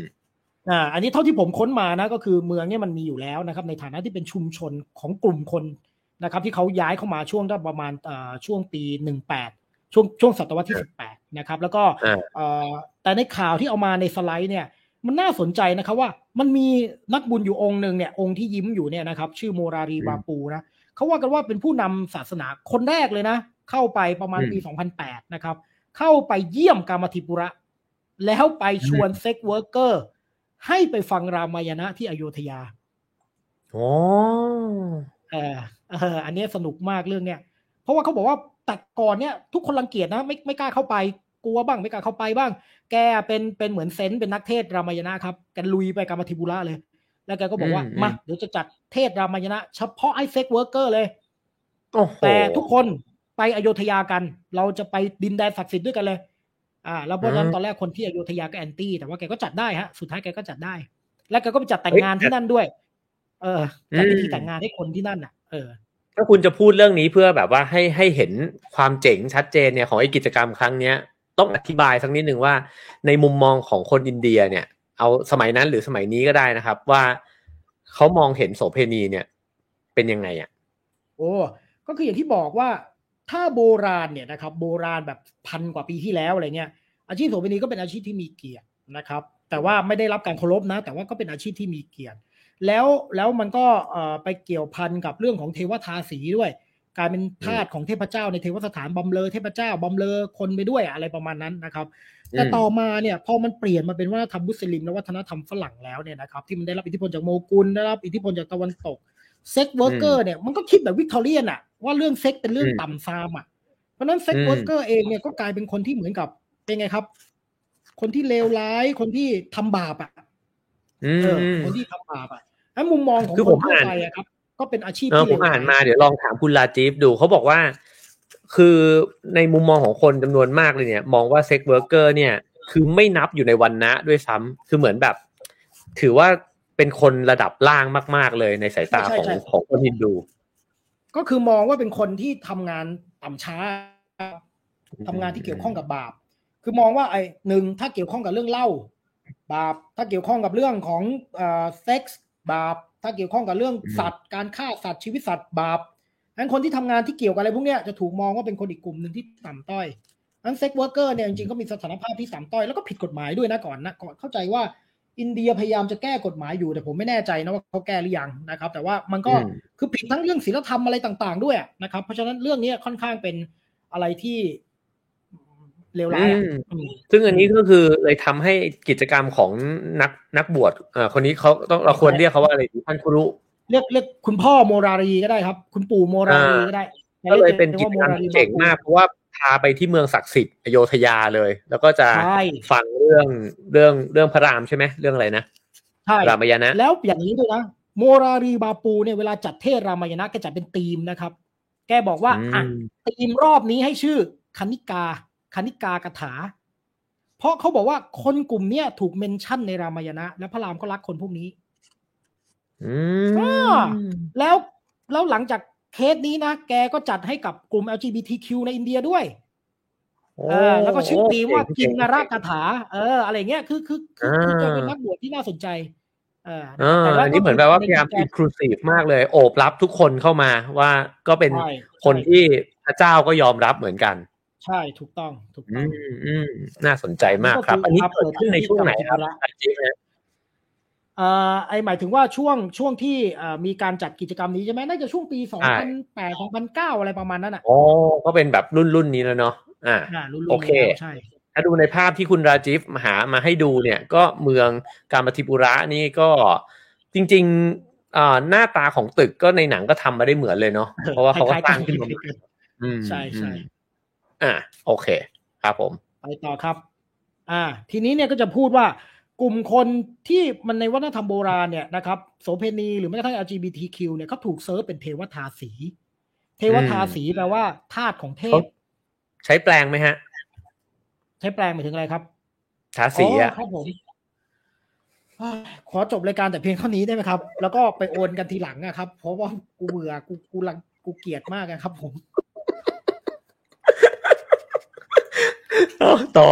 ต่อเอ้าเทวจทาริงสีๆถ้าเราต่อสังเกตรูปแรกอะคุณพี่คนที่สองเนี่ยที่เท้าสะเอลอะอันนั้นก็เป็นผู้ชายนะหมายถึงก็เป็น LGBT นะอ่าแต่ว่ารูปที่สองอาจจะเห็นเป็นเด็ก ๆ ผู้หญิงเนาะคือกลุ่มคนอ่ากลุ่มเนี้ยเขาเขาเขามีหน้าที่บำเรอเทพเจ้าในเทวสถานเขาเลยเรียกว่าเทวทาสีนะครับอืมเขาก็จะอืมปฏิบัติร้องเพลงขับร้องในขณะเดียวกันก็มีเรื่องเซ็กซ์ด้วย อาจจะเซ็กซ์แก่คนที่เข้ามาทำบุญหรืออะไรก็ไม่รู้อะอันนั้นอันนั้นแบบเหมือนกับกรีกโรมันอะ นะครับ อันนี้แหละคือพื้นฐานของสิ่งที่เราเรียกว่าอาชีพ sex worker ในอินเดีย รวมถึงที่ทางของอะไรครับ ที่ทางของ LGBTQ ด้วยในอินเดียโบราณเขาแปลเป็นว่าเทวทาสีเนี่ยเอ่อ LGBTQ เนี่ยก็ก็คือไปทำหน้าที่นี้กันเยอะอย่างนั้นเหรอฮะ ถูกต้องถูกต้อง อืมอืมอืมอืมอืมแต่ว่าตอนนี้ไม่มีแล้วนะกฎหมายอินเดียสั่งห้ามแล้วนะหมายถึงว่าห้าม LGBTQ ไปทำหน้าที่นี้ห้าอมย่างมีเงี้ยเหรอเทวทาสี ห้ามมีเทวทาสีโอ้เดี๋ยวนะมีกฎหมายขอสั่งห้ามขอเข้าใจเทวทาสีนิดนึงว่าตกลงแล้วเนี่ยเขาทำหน้าที่ในในศาสนสถานหรือเปล่าบำรุงบำเรอเทพนี่คือยังไงอ่าอืมคือเทพเจ้านี่เหมือนพระราชา เช้ามาอืมก็ต้องมีสงน้ำแห่อะไรต่างๆ เย็นมาต้องแห่แล้วก็ต้องมีดนตรีขับกล่อมครับ ต้องมีขับร้องต้องมีฟ้อนรำพราหมณ์ไม่ไปรำแน่นอน เพราะฉะนั้นเนี่ยคนที่จะไปรำก็คือคนเหล่านี้ ไปรำไปเต้นถวายเทพเจ้าทุกวันงั้นคนเหล่านี้ก็จะรับหน้าที่เชิงความบันเทิง แต่งตัวสวยๆเครื่องประดับแล้วก็ไปเต้นรำต่างๆ ในเทวสถานเพื่อบำเรอเทพเจ้า อันนี้ฟังก์ชันเขา แต่ว่าอืมเขาก็คนก็เชื่อว่าเขามีอำนาจพิเศษต่างๆหรือว่าเขาทำนายทายทัก หรือว่าเขาให้บริการด้านเพศด้วยนะในฐานะที่เป็นพิธีกรรมอย่างหนึ่งแต่อันนี้ก็คือที่มา แปลว่าคนที่ทำหน้าที่นี้เนี่ยในครับเทวสถานเนี่ย พอออกครับมานอกเทวสถานก็คือทำหน้าที่บำรุงบำเรอเรื่องเพศด้วยอย่างนั้นน่ะเหรอ อย่างนั้นปะใช่คือเข้าใจคือผิดบำรุงเรื่องเพศแก่คนผู้ไปเทวสถานอ๋อเหรอเอออันนี้ในโลกโบราณนะ ไม่ใช่ปัจจุบันนะหมายถึงในอดีตโบราณเป็นพันปีนะก็ทำอย่างนั้นกันอ๋อโอเค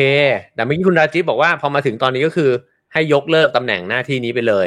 ใช่ไหมใช่รัฐบาลอินเดียเขาสั่ง แล้วมีอายุมากสุดก็แปดสิบกว่าปีแล้วนะครับ อยู่ที่อืมเอ่อชกันนาทคนสุดท้ายเลยมีอยู่ผู้หญิงนะอ่านะแต่ว่าตอโอนเคนี้ไม่มีแล้วนะครับอะในอินเดียโอเคอะครับผมทีนี้เนี่ย พอนี้พอพูดถึงโสเพณีในวัฒนธรรมโบราณเนี่ยผมเลยแอบเห็นเห็นไหมท่าที่เขาถ่ายกันทั่วกันน่ะก็ล่ะไอ้ท่าอืมยืนที่แบบไขว้ขาข้างนึงแล้วก็ไปยืนหน้าเนี่ย เออ ไอ้ท่าพวกเนี้ยไอ้การแต่งตัวพวกเนี้ยจริง ๆ เนี่ยมันถูกเมนชั่นอยู่ในคัมภีร์นะ ในคัมภีร์กามสูตรเนี่ยพูดถึงท่าท่าทางและการยืนของโสเพณีนะ เนี่ยฮะเนี่ยเนี่ยเนี่ยผมโค้ดมาเลยจากคัมภีร์อ่าอ่าโยคินีนะเออน่าสนใจนะเขาใช้คำว่าโยคินีนะครับแปลว่าโยคีผู้หญิงอะโยคินี หรือโสเภณี พึงปรากฏเป็นผู้ตกแต่งอลังการทั้งเสื้อผ้าหน้าผมอยู่เป็นนิด แปลว่าคุณต้องสวยอยู่เสมอ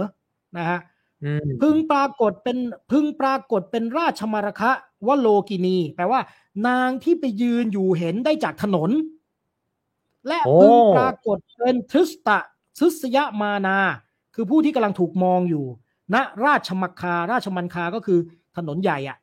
เออแต่ไม่พึงยืนเป็นสตรีที่เปิดเผยตัวตนเด่นชัดจนเกินไป เพราะการยืนโดยธรรมชาติเหมือนสินค้าที่ขายได้เท่านั้นจึงควรค่าแก่การสรรเสริญ แปลว่าการที่ไปยืนหน้าถนนเนี่ย อันที่มันอยู่ในวัฒนธรรมโบราณนะครับ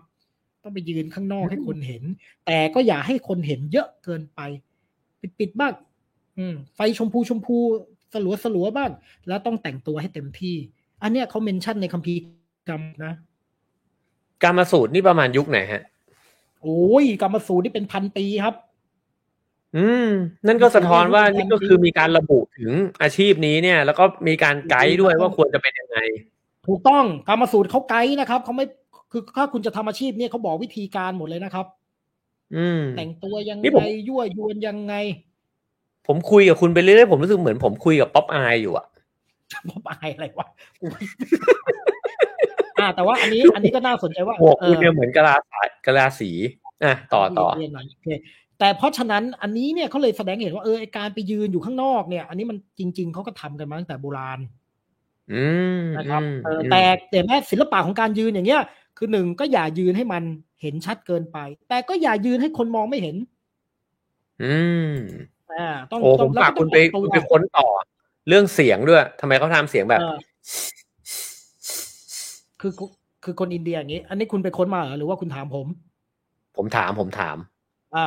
คือคนอินเดียเนี่ยเขาชอบเรียกอย่างเงี้ยเขาเขาจะไม่เฮ้เฮ้เงี้ยเขาไม่เรียกนะครับ เอออ๋ออันนี้ผมเหรอนนี้ผมก็พยายามอยากผมก็อยากรู้เหมือนกัน เขาจะไม่ตะโกนเรียกเฮ้เฮ้เงี้ยไม่ไม่ค่อยอะไรเงี้ยเฮ้ยรีกกังั้นต่อไปนี้เราต่อไปนี้เราเราเรียกกันแบบนี้นะครับมึงมึงจะเรียกอะไรมึงจะเออคือนี่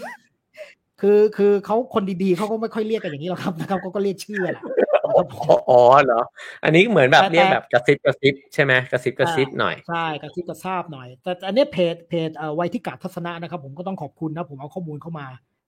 นะครับผมอื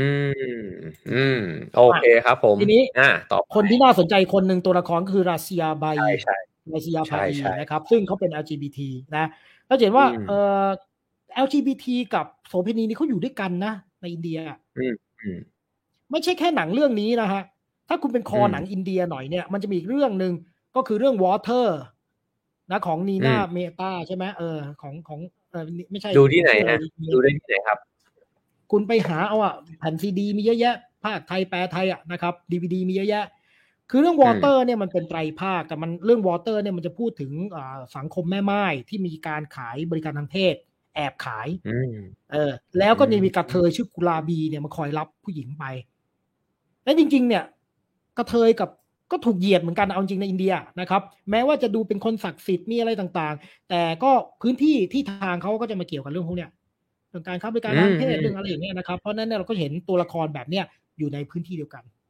ตรงนี้คุณก็ต้องอธิบายเพิ่มอีกนิดนึง ว่าในสังคมอินเดียเนี่ย เอาตอนนู้นน่ะเขามอง LGBT นี่ยังไงบ้าง คือถ้าในโลกโบราณนะครับ LGBT ก็ถูกทรีตเป็นเทวทาสี ก็ที่ทางของเขาก็จะอยู่ในเทวสถาน นะครับ แต่ว่าพอภายหลังสังคมเปลี่ยนเนี่ยอย่างเช่นกรณีช่วงที่มันเป็นอ่าช่วงมุสลิมปกครองเนาะช่วงโมกุลเนี่ยนะครับที่ทางของคนที่เป็น LGBT เนี่ยก็อยู่ในอ่าสำนักในฮาเลม ในฐานะที่เป็นขันทีดูแลผู้หญิง เพราะว่าอืมคุณไม่มีอะไรกับผู้หญิงได้แล้วอะใช่ไหมเออราชสำนักก็ไว้วางใจนะครับเขาก็เอาคุณมาเป็นขันทีดูแลผู้หญิง แต่พอวัฒนธรรมแบบนั้นล่มสลายไปเนี่ยเปลี่ยนไปแล้วเนี่ยนะครับ ก็ยังคงอยู่ด้วยกันในพื้นที่ของการค้าบริการทางเพศ นะครับ หรือว่าเออเขาก็จะต้องรวมกลุ่มกันประกอบอาชีพที่แบบพอจะทำได้อย่างเงี้ยเกี่ยวกับเต้นรำฟ้อนรำอะไรเนี่ยซึ่งก็เกี่ยวกับความบันเทิงนะครับ แล้วก็คนอินเดียก็ยังมีมีความเชื่อหลายอย่างเกี่ยวกับคน LGBT อืม อืม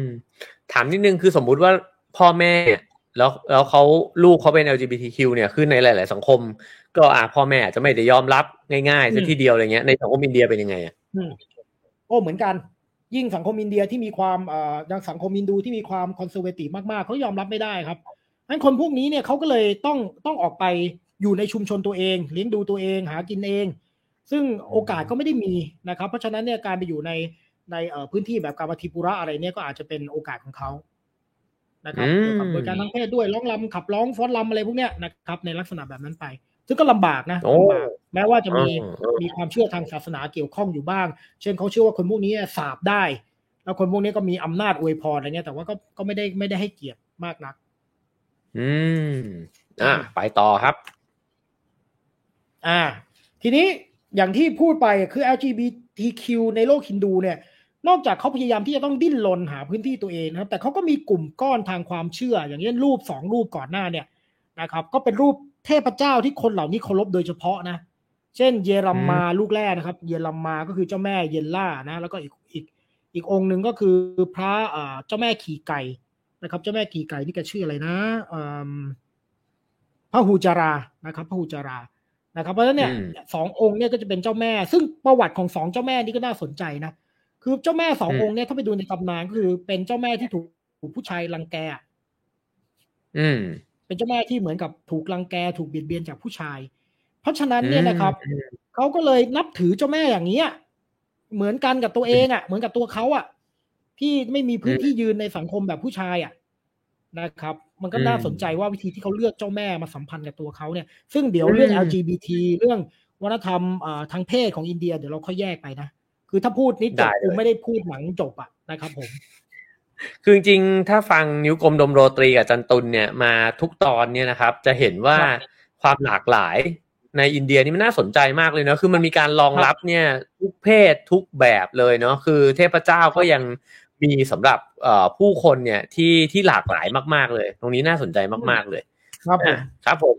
เกรดเล็กเกรดน้อยอะโหนี่ผมได้เกรดเยอะมากแล้วคุณยังมาแถมเกรดอีกเกรดอีกนะ ไม่อันนั้นก็อะอาจจะดูเป็นเมนไอเดียหลักใช่ไหมเราพูดเรื่องวัฒนธรรมโสเภณีเรื่องว่า LGBTQ อะไรเงี้ยซึ่งมันเป็นสิ่งที่เสนอหลักในหนัง แต่ผมอยากจะพาไปดูฉากเล็กฉากน้อยซึ่งบางฉากคนไม่สังเกตแน่ๆแต่กูสังเกตแล้วกูชอบด้วยที่เอาใส่เข้ามาในหนัง อะนะไปครับ ครับผมอะฉากนี้อะไร โปรยโปรยไม่ใช่ครับใส่มาโปรยโปรยขึ้นมาเฉยๆครับอ้าวคือที่ก็นึกว่าไม่จะคือที่พูดถึงอินเดียขบวนแห่ที่ที่อินเดียเขาชอบโปรยดอกไม้ ไว้ว่าถ้าอ่าทำโปรยดอกไม้เนี่ยมันอยู่ในการเฉลิมฉลองหรืออะไรพวกเนี้ยมันเขาเลือกมาเป็นฉากจบไงคุณจำได้ใช่ไหมว่าฉากจบเนี่ยอ่าเขาแห่ไปแล้วเขาจำโปได้รยดอกไม้ อ่า แค่นั้นนี่นี่แต่รูปว่าอันตรงนี้กลางเนี่ย อืม อะเชิญครับเชิญรูปตรงกลางอะไรครับ คุณจะพูดว่าอะไรครับ ไม่เหมือนพวกเราเลยนะคุณมีไหมคุณมีตอนเด็กๆคุณมีรูปที่นั่งเก้าอี้กลมๆแบบนี้ไหมมี เออมีแปลว่าต้องมีอยู่เอ้ยแล้วเรานั่งเออเก้าอี้เหมือนอินเดียเลยอะ ครับเขาใครใครเขาก็ถ่ายรูปเด็กอย่างนี้กันทั้งนั้นแหละครับ ครับผม ไม่ใช่เก้าอี้มันเหมือนกัน อะมา อ่าคุณสังเกตบางคนเนี่ยไปคอสเพย์เป็นกังกูบากังกูไบนะแต่ว่าจะสังเกตว่าเขามีสัญลักษณ์บนหน้าผากอยู่สองสามอย่างที่น่าสนใจนะเอออืมบนหน้าผากเนี่ยบนบนหน้าผากมีจุดแดงๆ อันนี้เรียกบินดี้นะ อันนี้เป็นสัญลักษณ์ของความเป็นคนฮินดู นะครับ ซึ่งสมัยก่อนเขาต้องเจิมเองด้วยผงสีแดงปัจจุบันก็มีสติกเกอร์เลยแปะตึ๊บตึ๊บตึ๊บนะซึ่งสมัยก่อนเนี่ยโบราณเลยนะเขาให้เฉพาะผู้หญิงที่มีผัวแล้วเออไอ้บินดี้เนี่ยแต่พอทีหลังมันเป็นแฟชั่นครับ มีหลายแบบคุณไปซื้อพาหุรัดอะเต็มเลยโอ้บินดี้มันกับเป็นสัญลักษณ์ต่างกันยังไงอะเอ่อติกะ ติกะก็คือแปลว่าดิลก ภาษาไทยใช้คำว่าดิลกนั่นก็คือยอดของหน้าผาก ซึ่งอันเนี้ยเราจะเรียก สำหรับอะไรก็ได้ที่เป็นสัญลักษณ์บนหน้าผากอะเวลาคุณไปวัดแล้วเขาเจิมนู่นเจิมนี่เนี่ยเขาเรียกติกะหมดเขาเรียกติลักษณ์หมดนะครับ แต่ว่าอืมถ้าบินดี้บินดี้เนี่ยมันแปลว่าจุดคำว่าอืมพินทั่วนะครับ แปลว่าจุดอันนั้นอันนี้มันจะต้องมีส่วนมากบินดี้แต่เดิมมันจะเป็นลักษณะจุดสีแดงนะครับอ๋อแต่ว่าปัจจุบันเนี่ยเขาทำเป็นแฟชั่น มีนู่นนี่อ่ามีมีเพชร มีจุดแดงจุดเล็กจุดไม่ใหญ่ไม่อะไรอย่างเงี้ยเออแล้วแล้วเวลาเราเห็นผู้หญิงเขาจุดอยู่ที่กลางหน้าผากเนี่ย แล้วเรารู้ได้ไงว่าอืมนั้นเป็นบินดี้หรืออันนั้นเป็นติกะ คุณก็เอามือไปจับดิ ก็คือบินดี้คือมันแกะออกได้ว่างั้นเถอะ ไม่ใช่คือติกะเนี่ย หรือติลักษณ์เนี่ยนะครับ มันหมายถึงการเจิมอะไรที่เป็นยอดอยู่บนหน้าผาก ความหมายของมันเป็นแบบนั้น แต่ว่าไอ้บินดี้เนี่ยเดี๋ยวเนี้ยความหมายเฉพาะเนี่ย มันมักจะหมายถึงไอ้สิ่งที่เอามาแต้มสำหรับผู้หญิงอะเออแล้วมันเป็นจุดกลมๆ ซึ่งเป็นสัญลักษณ์เฉพาะที่ผู้หญิงเขานิยมกัน แต่จริงๆ โดยศัพท์มันแปลว่าดอท กลมๆอะบินดี้เนี่ยบินทุเนี่ยนะครับเป็นแปลว่าดอทกลอ่ามๆซึ่งปัจโอจุเคบันแต่มันมีเป็สัเรื่องญแฟชั่นลักษณ์อื่นอีกบนใบหน้าของนางเอกถูกต้องอืมถูกต้องแล้วที่ผมชอบมากเลยเขาจะมีเหมือนจุดดำๆบนแก้มเห็นไหมมีทุกฉากเลย แล้วก็เขียนเป็นเหมือนดาวๆอะครับเออคนจะนึกใช่ว่าเป็นแฟใช่อันชั่นี้นที่มีเสน่ห์มากอืมอ่า คนจะนึกว่าเป็นแฟชั่น no อันนี้เป็นเรื่องความเชื่อครับอ๋อคุณเห็นไหมคืออะไรเด็กมันก็โดนแต้มสีดำเห็นไหมอ่าเอ่อรูปกลางอะ แล้วรูปสุดท้ายนะครับ เป็นรูปเทพเจ้านะ อยู่ที่วัด อันเนี้ยเป็นเทพของคนคุชราชอ่าสวามีนารายณ์เห็นไหมเทพยังโดนแต้มจุดดำๆบนแก้มเลย เออ เออ อันเนี้ยเป็นเอกลักษณ์คนคุชราชด้วย คนคุชราชผู้ใหญ่ก็ยังทำกันอยู่เลย อันเนี้ยอ่าแต้มอันเนี้ยนะครับเขาเชื่อว่าเป็นการแก้ดวงตาร้ายหรือการแก้คนอิจฉา อืมอ้าวนิ้วกลมหายไปแล้วเนี่ยทำไม ทำไมหน้าจออะของคุณหายไปแล้วเหลือแต่ลาจีฟครับ กล้องดับครับนี่คุณกล้องดับคุณไปต่อเลยไปคุณยังอยู่ใช่ไหมอะนี่ยังคุณอยู่พูดคนเดียวเหรอฮะอ๋อโอเค มาแล้วมาแล้วจอดับนะครับนิ้วกลมจอดับเลยพูดเรื่องเรื่องทางกูใบทีเดียวจอดับครับผมอะเอาก็คือแต้มเพื่อที่จะบอกว่าอะไรนะ แต้มอันเนี้ยมันเป็นเคล็ด มันเป็นเคล็ดอืมเขาเรียกว่ากันคนอิจฉา หรือกันสิ่งที่เรียกว่าทิสติโทษ ทิสติก็คือตาร้อนนะเวลาใครมามองคุณมองหน้าคุณอิจฉาคุณเนี่ย คุณจะต้องเอาอะไรมาดำดำๆอะมินหม้อขี้หม้ออะไรเงี้ยนะครับ หรือว่าไอ้ขี้เท่าอะไรต่างๆมาป้าย เพื่อให้หน้ามันมีตำหนิ แล้วก็เออ เหมือนกับแก้ไอ้ที่มึงมองกูมาอิจฉากูมาโอ้โอ้โห ลึกซึ้งเขาลึถึกงซึ้งเขาถึงแต้มให้เด็กเห็นไหมเขาถึงแต้มให้เด็ก เพื่อให้ไม่ให้ผีมันมาอ่าเอาอะ หรือไม่ให้คนมันอิจฉาเด็กแล้วเด็กจะเจ็บป่วยนะครับ แล้วกระทั่งเทพเจ้านี่ก็คือเออจะถูกอิจฉาเอาด้วยเหรเทอพเอ้าคุณไปเห็นเทวสถานเทพแต่งตัวสวย เทพมีทองหยอง คุณก็อืมเทพแม่งรวยกว่ากูอีกอุ้ยเหม็นสวยเลย คุณก็คิดได้สารพัดอะใช่ไหมเทพก็จะโดนที่สติโทษเหมือนกัน เพราะฉะนั้นคุณก็ต้องไปแต้มให้เทพด้วย แต่ว่าอันนี้เป็นประเพณีคุชราชนะ เข้าใจว่าที่อื่นเขาไม่แต้มนะ บางบางที่เท่านั้นที่จะแต้มนะครับ แต่ว่าอย่าลืมนะโอ้โหอืม กังกูใบมาจากคุชราชนะเขามีประเพณีอืแบบนี้มนะอืมอืมแต่ว่าอืมส่วนมากผู้ใหญ่เขาไม่แต้มนะครับเขาแต้มให้เด็ก อืมเออกังกูใบนี่ก็เลยซึ่เป็นงเคในสเรื่องที่น่าสนใจว่าในเรื่องนี้คือโยแต้มคิดว่าเขาเนี่ย วาดรูปดาวนั้นเนี่ย ตรงแก้มเขาหรือว่าเขาสักลงไปเขาวาดเขาวาดเขาใช้เอ่อหมึกแล้วก็ใช้ขี้เท่าบางอย่างทำนะครับ เหมือนเราใช้มินหม้อทาหน้าเด็กอะ่ะ เอออ่าเนี่ยเห็นไหมเรื่องเล็ก ๆ แค่เนี่ยคุณก็ยังไม่รู้เลยว่ามันมีความหมายนะครับ เออ แล้วเขาก็ใช้ภาษากายเยอะ มันจะมีหลายฉากที่ไม่พูดกันสักคำเลย ผมชอบมากเลย เนี่ย อีอีอีอีหนุ่มเนี่ยที่ถูกสุดท้ายไปแต่งงานเห็นไหมเออ ยืนกันตรงข้ามกันผู้หญิงก็ฮะผู้ชายก็ อืมโอเคใช่ไหมไม่ต้องพูดกันสักคำเออถ้าคุณไปอินเดียคุณก็จะเจออย่างเงี้ย อืม ทำไมอะทำไมไม่พูดอะก็ตอบมาดิหืมแล้วคุณสังเกตไหมตั้งแต่แรกเลยนะ ฉากแรกที่กังกูไบไปพูดกับเด็กไอ้คนที่จะซ้อมเด็กผู้หญิงอะใช่ไหมเจอหน้าปุ๊บไอ้เจ๊นั้นก็ อืม เออกังกูไบมาเจอไอ้หนุ่มนี่ หนุ่มนี่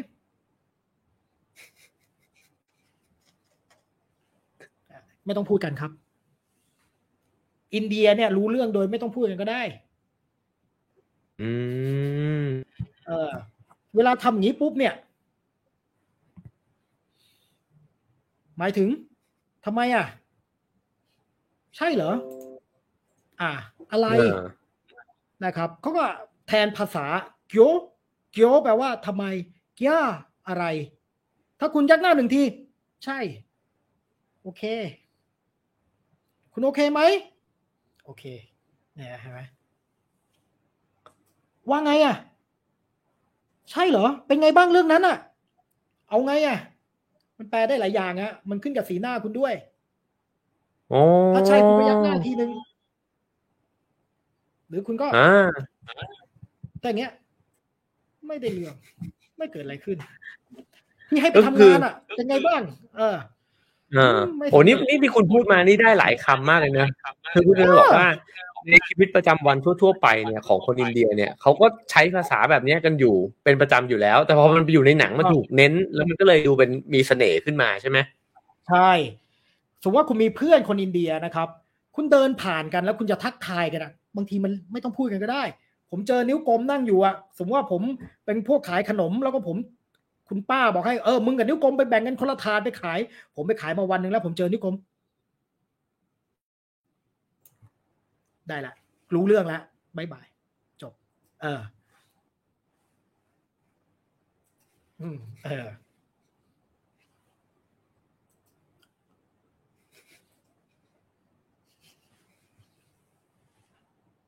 มึงจะเอาอย่างนี้ทั้งรายการเลยใช่ไหม โอ้อันนี้แบบเจ๋งมากเจ๋งมากโหนี่วันนี้ได้ได้ได้ไปหลายคำเลยนะว่าแบบอ๋อท่านี้ท่านี้มันเป็นอย่างนี้นี่เอง คุณต้องโอเคอย่างนี้นะครับ ถ้าคุณจะอ่าทำไมเหรอเป็นไงคุณต้องอ่าหัวคุณต้องไปด้วยนะครับแล้วถ้าอืมโอเคโอเคโอ ผมเคผมเซ็งมากที่ผมกระตุกไม่งั้นจะผมจะทำท่าตอบโต้คุณได้ดีกว่านี้นะครับ ใช่มันอะกระตุกมากครับสัญญาณบ้านคุณนะครับ ผมครับ ใช่ใช่ผมจะต้องรีบกลับบ้านผมละเพราะว่าบ้านบ้านบ้านป้านี่สัญญาณกระตุกมาก โอเค มาแล้วนี่คือโอ้นี้ได้อ๋ได้อท่าหลายท่าเลย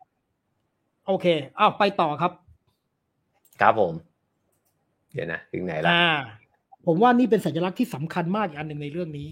ว่าด้วยตีนอืมครับอืม ในฉากแรก ๆ เลยอะคังคังคูไบอยู่ในรถนะครับ ตอนที่ไปหาแล้วก็จิบเหล้าไปด้วยนะแล้วยกตีนขึ้นมา แล้วที่ตีนเห็นไหมเขาใส่เครื่องประดับเต็มเลยนะครับเออเออน่าสนใจมาก อีกฉากหนึ่งอ่าพอเขาลงจากรถปุ๊บมีผู้ชายมาก้มแตะตีนเขาเขาก็ทุบหลังปึ๊กปึ๊กปึ๊กปึ๊กโอเคนะครับ และอีกฉากหนึ่งที่เขาไปหาราเซียบายเขายกตีนขึ้นมาพาดเก้าอี้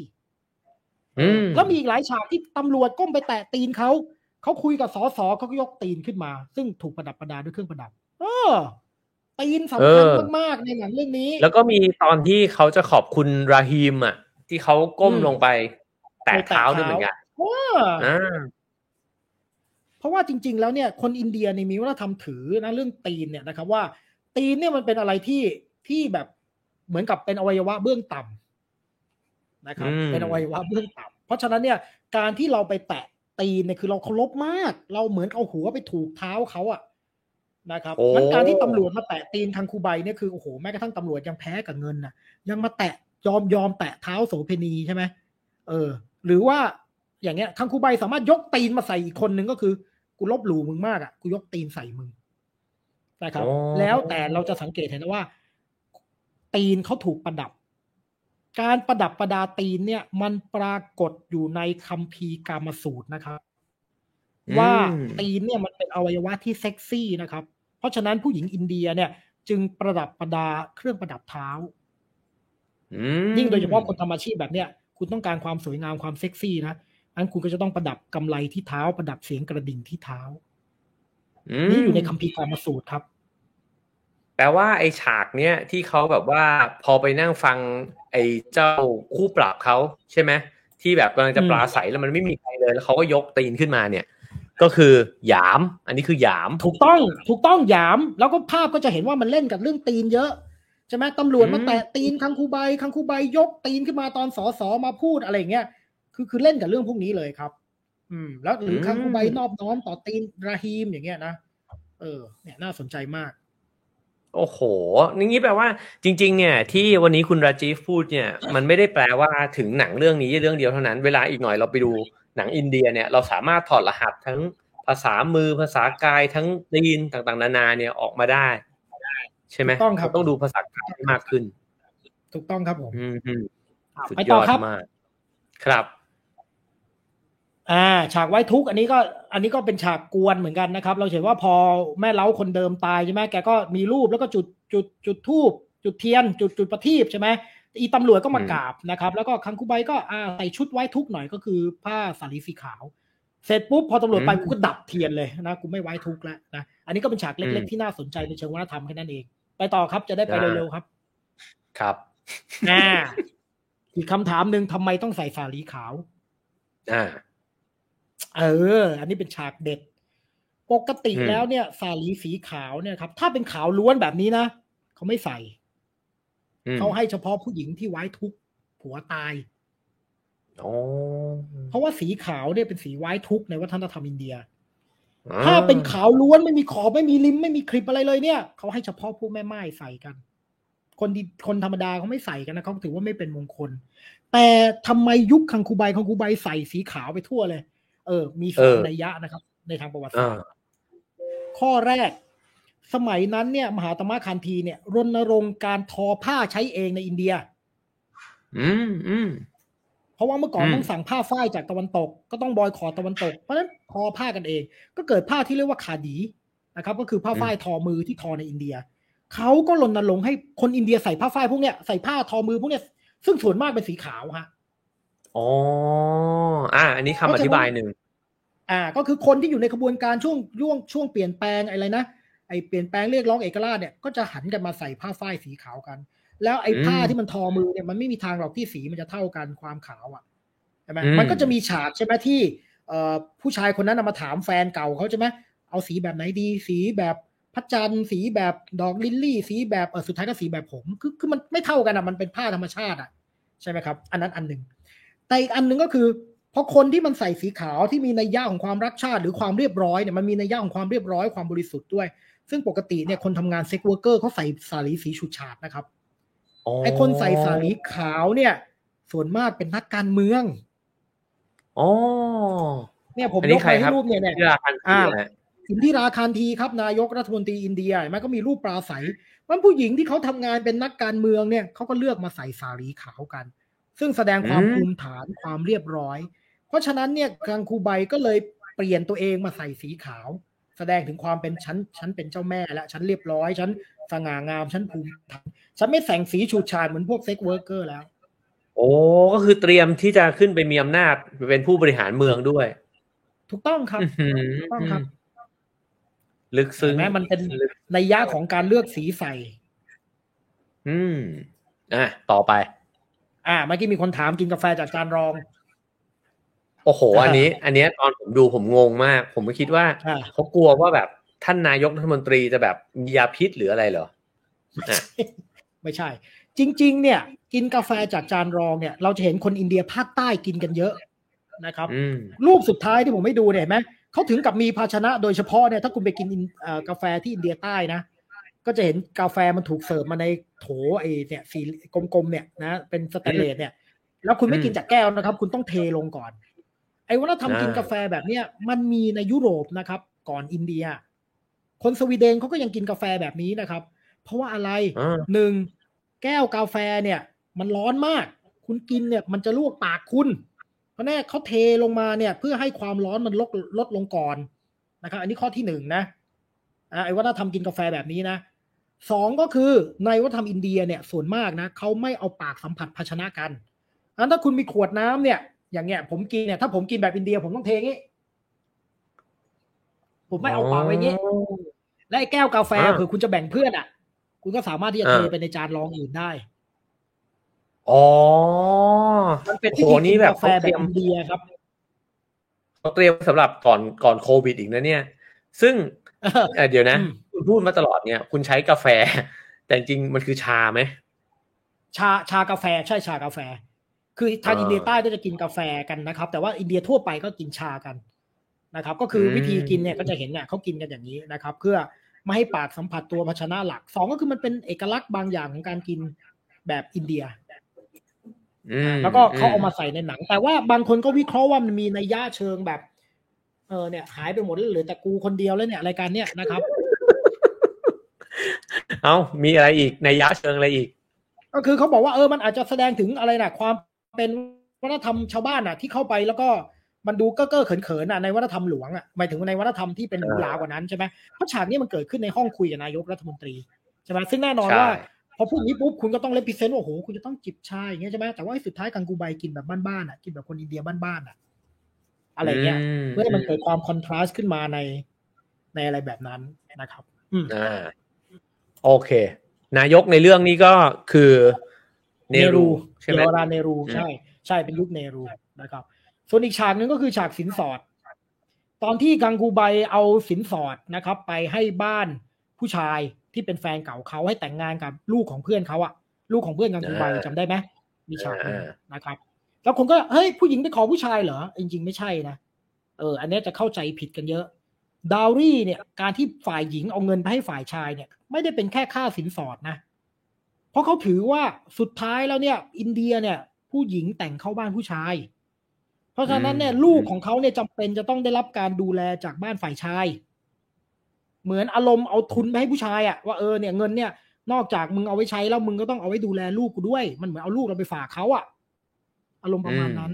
นะครับ เออ ซึ่งอันนี้เนี่ยก็จะแสดงให้เห็นว่ามันเป็นวัฒนธรรมแบบหนึ่งของอินเดีย ที่เราอาจจะงงว่าอ้าวทำไมกังกูไบแม่งหิ้วทองหิ้วเงินไปให้บ้านนู้นวะ ประมาณนั้นครับนะ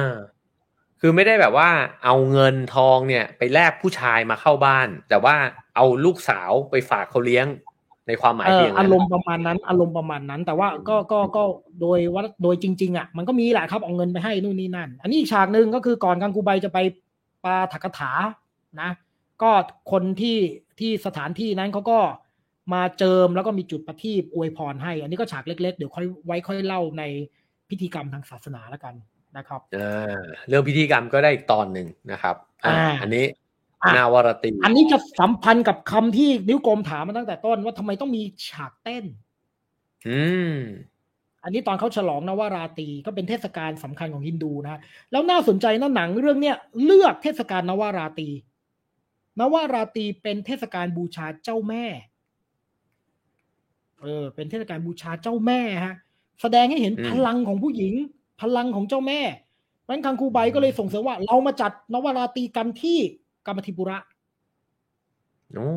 เพราะว่าฝั่งโซนมุมไบปูเน่เนี่ยเขาไม่ค่อยงานนี้ไม่ค่อยใหญ่นะนวราตีเนี่ยไอ้ใหญ่จริงๆเนี่ยจะต้องเป็นทางทางคุชราชทางกันกาตาทางตะวันออก หรือในบางเมืองของคุชราชนะครับ แต่ว่าพอเป็นนวราตีเนี่ยเขาบูชาพระแม่ทุรคาทั้งเก้าองค์เนี่ยเห็นไหมผู้หญิงก็จะมาเต้นกัน ไอการเต้นนั้นเนี่ยเป็นการเฉลิมฉลองนะครับ แล้วก็เขาจะเต้นกันไปทั้งคืนเลยนะเขาเรียกว่าจักรัน เป็นพิธีเหมือนเราอุทิศพลังเพื่อเจ้าแม่มันก็จะร้องลำทำเพลงกันไปทั้งคืนครับนะอันนี้ก็จะเป็นสิ่งที่ปรากฏในหนัง ถามว่าทำไมหนังอินเดียถึงมีเพลงเยอะมีเต้นเยอะ เออคำตอบคือคำตอบคือ ข้อที่หนึ่งเทศหนังอินเดียเนี่ยพัฒนามาจาก tradition ละครดั้งเดิมของอินเดีย เหมือนเราที่ละครไทยพัฒนามาจากลิเกอะอืม เพราะฉะนั้นเนี่ยมันมีการเต้นรำแล้วนะครับ ในใน tradition ของการเล่าเรื่อง เขาก็ใส่เข้ามาอันนี้เหตุผลที่หนึ่งนะครับ เหตุผลที่สองนะฮะเนื่องจากว่า อินเดียเนี่ยมันมีหลายรัฐที่มีภาษาไม่เหมือนกันนะครับ เพราะฉะนั้นเนี่ยถ้าคุณดูหนังฟังแต่ภาษาอย่างเดียวเนี่ยคุณอาจจะดูหนังไม่รู้เรื่อง เมื่อหนังของคุณไปฉายในรัฐอื่น วิธีที่จะทำให้หนังคุณรู้เรื่องเนี่ย คุณต้องแอดดนตรีเข้าไป แอดการลำเข้าไปเออตอนนี้มันเศร้านะ เพลงเศร้า ตอนนี้เขากำลังดีใจเบิกบานก็มีเพลงที่ดีใจเบิกบาน อันนี้ในแง่ของการสื่อสารนะคโอ้รับเออหนังคุณต้องแมส แม้ว่าคุณจะทำที่มุมไบเข้าใจไหมเอออ่าซึ่งซึ่งมันแบบว่ามันมันเจ๋งมากเลยนะ ไม่ว่าหนังมันจะดูทันสมัยหรือดูอินดี้แค่ไหนเนี่ย มันก็ยังคงมีฉากเต้นรำเนี่ยอยู่ไหนมันเหมือนมันเป็นวัฒนธรรมของหนังอินเดียไปด้วยเลยเนอะ ตอนที่ผมไปอินเดียเนี่ยตอนนั้นไปดูหนังเรื่องหนึ่งอืมมันทำ production เนี่ยเหมือน Mission Impossible เลยอะคือเหมือนแบบเป็นอ่าหนังแบบปฏิบัติการสายลับอะไรแบบเนี้ยโคตรอ่าเท่เลย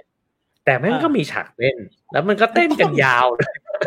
ถูกต้องก็อย่างที่บอกว่าอันเนี้ยมันเป็นมันเป็นไวยากรณ์หนังที่มันเป็น tradition ดั้งเดิม แล้วผมคิดว่าผู้สร้างภาพยนตร์ในปัจจุบันนะครับเขา get เรื่องนี้เขารู้ว่านี่คืออัตลักษณ์ของหนังอินเดีย คือหนังอินเดียเนี่ยมันต้องมีอืมอัตลักษณ์ก็คือตัวเพลง และที่สำคัญเนี่ย มันต่อยอดได้ครับ เพราะเพลงของหนังจะกลายเป็นเพลงฮิตโอ้คือแต่เดิมเนี่ย อินเดียเนี่ยเขาไม่ได้เน้นผลิตไออะไรนะ ดนตรีอิสระที่มีค่ายเพลงอะเขาไม่ได้เน้นเรื่องนั้นนะครับ เพลงฮิตของอินเดียเนี่ยมาจากสองแหล่งหนึ่งก็คือภาพยนตร์สองก็คือวัดคือเพลงศาสนาโอ้เพราะฉะนั้นเนี่ยอ่าเพลงฮิตส่วนมากเลยเนี่ยมันมาจากหนัง ผู้สร้างเขาก็รู้เออเขาถึงต้อง มีเพลงในหนังอะฮะ ซึ่งจริงๆ พอมันใส่แบบยิ่งสมัยใหม่มากขึ้นเท่าไหร่ มันก็ยิ่งกลายเป็นเท่เลยเนาะ แล้วก็กลายเป็นแบบเอกลักษณ์ที่แบบเออ มันก็ลงตัวของมันนะ อืม แต่ก่อนคนชอบที่แซวสำคัญแบบเนี่ยเต้นกันอีกแล้วเต้นกันอีกแล้ววิ่งข้ามเขาวิ่งเออข้ามเขาอะไรเงี้ยใช่ไหมเออ ใช่ใช่แล้วก็อีกอย่างหนึ่งผมคิดว่าที่น่าสนใจเนี่ยนะ หนังอินเดียต้อง happy ending โอ้เดี๋ยวเดี๋ยวจะอธิบายว่าทำไมต้อง happy ending แต่เดี๋ยวเราไปเรื่องอื่นก่อนอันนี้จะมีเรื่องของพลังภาพยนตร์ที่จะให้ไว้ในสไลด์ด้วย อ่าได้ ผมขอตรงนี้ประเด็นเดียวก็คือว่าครับผมเอ่อเมื่อกี้คุณลาจีฟพูดถึงเรื่องการเต้นแล้วก็แบบแสดงถึงพลังของสตรีเนี่ย ก็รู้สึกเลยว่าครับตอนที่ดูหนังเรื่องนี้อยู่เนี่ย มันมีความรู้สึกแปลกตามากสำหรับตัวเองนะเพราะรู้สึกว่าจริง ๆ เนี่ยเราคุ้นเคยกับการเห็นผู้ชายอินเดียเยอะ คือเวลากระทั่งไปเที่ยวในอินเดียเนี่ยก็เห็นผู้ชายออกมาใช้ชีวิตนอกบ้านเนี่ยกันเยอะเห็นคุ้นเคยกับการเจอผู้ชายมากกว่า แต่หนังเรื่องเนี้ยเราเห็นผู้หญิงเยอะมาก แล้วก็เห็นผู้หญิงทั้งเรื่องเลย อืม ก็คิดว่าเออเป็นจุดเด่นอย่างหนึ่งของหนังเรื่องนี้ แล้วเขาก็พูดถึงเรื่องของ อ่าใช่พูดถึงเรื่องสิทธิเรื่องของ เอ่อความเท่าเทียมของผู้หญิงด้วยเนาะนอกจากอืมเอ่อเรื่องอาชีพโสเภณีแล้วอะถูกมาต้องอะมีฉากหลายฉากจะมีผู้ชายแต่งตัวเป็นมุสลิมหน้าใส่หมวกเขียวๆแล้วก็ถือกระถางควันแล้วก็ถือไอ้ช่อหางนกยูงคอยปัดปัดๆ ให้คนอืมเออแล้วมีอืมฉากหนึ่งที่ด้วยแต่ผมหาไม่เจอ ที่คังคูใบเดินลงจากรถแล้วก็เจอคนเหล่าเนี้ยเอาช่อออืมเอาช่อไอเนี่ยมาปัดปัดช่อหางนกยูงมาปัดปัดแล้วก็ถือตะเกียงควันเนี่ยแล้วก็ใส่หมวกอย่างเงี้ยฮะสีเขียวๆคนพวกเนี้ยอ่าจริง ๆ เป็นนักบวชมุสลิมนะเขาเรียกว่าพวกฟักกีอ่าอันนี้เป็นอ่าเอกลักษณ์ของมุสลิมในอินเดียนะครับ แล้วมีหลายฉากด้วยนะที่เขาแอดฟักกีเข้ามา คือฟักกีเนี่ยมีเยอะทางฝั่งเนี่ยฝั่งไออินเดียตะวันตกเนี่ยเยอะมากเลยนะครับ แล้วคนเหล่านี้ก็เป็นเหมือนกับนักบวชมุสลิมที่ไม่เหมือนมุสลิมทั่วไปอะอารมณ์เหมือนเข้าฌานเป็นผู้วิเศษเป็นอะไรเงี้ยแล้วเขาก็จะให้พรโดยการเอาหางนกยูงมาปัดตัว ถือกำยานเอาหางนกยูงปัดตัว เราไปมุมไบเราจะเจอเยอะฟากีเนี่ยโอ้ฟากีคนที่ดังที่สุดเนี่ยก็คือไสบาบา รูปสุดท้ายอ๋อเหรออ๋อใช่ครับไสบาบานี่เขามีสองคนนะ ต้องเข้าใจว่าไสบาบามีสองคนนะไสบาบาดั้งเดิมเนี่ยคือคนนี้ ส่วนไสบาบาที่อยู่ที่อินเดียใต้ที่ผมฟูๆอะอันนั้นอีกคนนึงอ๋อโอเคเอออะอะเคยเขาเคยเคยเห็นรูปนี้อ่าฮะอ่าจริงๆไสบาบาฮินดูนับถือนะครับ แต่แกเป็นฟากี ฟากีเนี่ยเป็นเอกลักษณ์ที่น่าสนใจว่ามันมีความมิกซ์กันระหว่างฮินดูกับมุสลิมอยู่ในอินเดีย ที่อื่นไม่เคยเห็นนะฟากีอะอืมอันนี้อีกตอนหนึ่งอันนี้ก็ฟากี เออแต่เนี่ยที่น่าสนใจก็คือเขาแอดเข้ามาในหนังค่อนข้างหลายฉากนะครับ เพื่ออแสดงให้เห็นว่าน่าทำมุมไบที่มัน diversity มากๆ มันมีทั้งมุสลิมทั้งฮินดูทั้งอะไรเงี้ยอยู่ด้วยกันตลอดเวลา อืม อืมอืมอืมอะมา อันนี้เนี่ยผมประทับใจสุดๆเลยครับ เออนี่อะไรอะมีฉากหนึ่งเนี่ย ฉากหนึ่งพอกังกูไบเดินลงออกจากที่ไปเกลี้ยกล่อมไอเด็กคนนั้นอะ ฉากแรกๆเลยจำได้ใช่ไหมที่เขาไปเล่าประวัติเองให้เด็กผู้หญิงฟังอะ ออกมาปุ๊บที่ถนนมีผู้ชายคนเนี้ยเอาแส้ที่ทำจากปอฟาดตัวเอง แล้วมีผู้หญิงตีกองอยู่ข้างๆที่แบกรูปปั้นเจ้าแม่ไว้บนหัวอ๋อดังเปี้ยเปี้ยมันจะมีฉากดังเปี้ยเปี้ยเปี้ยเราจะมีผู้ชายคนเนี้ยอ่าผมไปปูเน่ครั้งแรกแล้วผมเจอคนแบบเนี้ยผมเจอเองนะแล้วผมก็ประทับใจมากแล้วผมก็รู้สึกช็อกแล้วก็ต้องถ่ายรูปเก็บไว้พอดีหารูปตัวเองไม่เจอ แล้วก็ตั้งคำถามอยู่ตลอดเวลาว่า พวกนี้คือใครวะเออออืม และที่น่าสนใจทำไมผมถึงสนใจคนนี้ เพราะของที่เขาใช้มันช่างเหมือนกันกับกลุ่มคนที่เรียกว่าหวดกัวในวัฒนธรรมจีนภาคใต้บ้านผม เหมือนกันเลย ก็คือมีการใช้แส้ฟาดตัวเองนี้เหมือนกัน เป็นแค่ปอแต่เขาไม่ได้ฟาดตัวเองเขาฟาดให้เกิดเสียงในเวลาเขาทำพิธีกรรมเกี่ยวกับศาลเจ้าเหมืโอ้อนกันเลย ซึ่งซึ่งคนนี้เนี่ยมีชื่อเรียกไหมมีครับฉากสไลด์ต่อไปครับผม โอ้อ่าอ่า สุดท้ายผมเจอเขาเรียกว่าพวกโปตราชใช่ไหมฮะอืมเนี่ย คนเนี่ยที่เขามีแส้นะรูปแรกนะฮะ ถอดเสื้อแล้วก็มีแส้อืมฟาด แล้วโปตราชเนี่ย จะมีผู้หญิงด้วยนะ แต่ผู้หญิงเนี่ยเขาจะแบกรูปเจ้าแม่เขาเรียกกระดักกระดักลักษมี เป็นเจ้าแม่ท้องถิ่นของเขาอะแบกไว้บนหัวอืมแล้วคนกลุ่มเนี่ยก็เป็นคนที่มีอยู่ทั่วไปในฝั่งนั้นนะครับ ฝั่งอ่าบุมไบ ฝั่งมหาราษฎรมาราธาไปถึงพวกอ่าบางส่วนของอินเดียใต้ นะครับ จริง ๆ มันเป็นวัฒนธรรมอินเดียใต้ ก็คือวัฒนธรรมของพวกชามัน พวกที่ถือผีโอ้พวกที่เขามีแท้แล้วเมื่อกี้รูปสุดท้ายนั่นคือหวดกัวในจังหวัดภาคใต้ของประเทศไทยนะเห็นไหมโอ้เขามีแท้คล้องคออยู่นะครับเป็นแท้ปอแบบเดียวกัน เออทำไมเหมือนกันได้อะครับผม อันนี้แหละครัก็บคือผวัฒนธรรมมันอาจจะไหลไหลมา ต่อสืบทอดกันได้ วัฒนธรรมชามันนี่มันแผ่ไปทั่วเลยทั้งเอเชียใต้เอเชียตะวันออกอืมนะครับ แล้วมันเชื่อมโยงกันหมด มันคือว่าทำผีอะเออแล้วเราคืคิดอว่าสิ่งจีนกับที่อินเดียคุณเนี่ยมันไม่ดูอะไรไม่มีอะไรลิงก์กันอะ แต่มันมีครับ เออ สิ่งที่คุณประทับใจเนี่ยก็คือคุณคิดว่าหนังมันมีรายละเอียดใช่ไหมคือมันใส่วัฒนธรรมเนี่ยย่อยเข้ามาด้วยอยู่ในหนังอย่างนั้นใช่ไหมถูกต้องถูกต้องใส่มาติดหนึ่งใส่มาติดหนึ่งติดหนึ่งแต่ว่าทั้งหมดนี่อืมคือสิ่งที่คุณจะเห็นเมื่อคุณไปอินเดียฝั่งนี้ ถ้าคุณไปอ๋อท่องเที่ยวมุมไบแล้วตาคุณสังเกตนิดนึงนะครับ คุณจะเห็นเอ้ยมันมีคนแบบเนี้ยยืนอยู่ตรงนี้เอ้ยมันมีพวกฟากีมันมีพวกเนี่ยโปตราช มันมีคนพื้นเมืองมันมีอะไรเงี้ยฮะคุณก็จะไม่เห็นแต่ขี้กับเจดีย์พุทธคยาคุณเข้าใจไหมอืมคุณก็จะเห็นของพวกเนี้ยอยู่ในพื้นที่คุณก็จะไม่ได้เห็นแค่สิ่งที่คุณอยากได้ ผมคิดว่าหนังเรื่องเนี้ยมันดีตรงนี้นะฮะมันแอบใส่จุกจิกจุกจิกเข้ามา แล้วนี่มันคือมุมไบจริงนี่คุณคุ้มมากเลยอะคือคุณดูแล้วคุณเห็นในสิ่งที่ผมไม่เห็นเยอะมากเลยอะๆ ครับ เพราะผมครับสนใจวัฒนธรรมอินเดียครับผม อืมผมเห็นที่ห้องคุณก็มีแส้คุณใช้ทำอะไร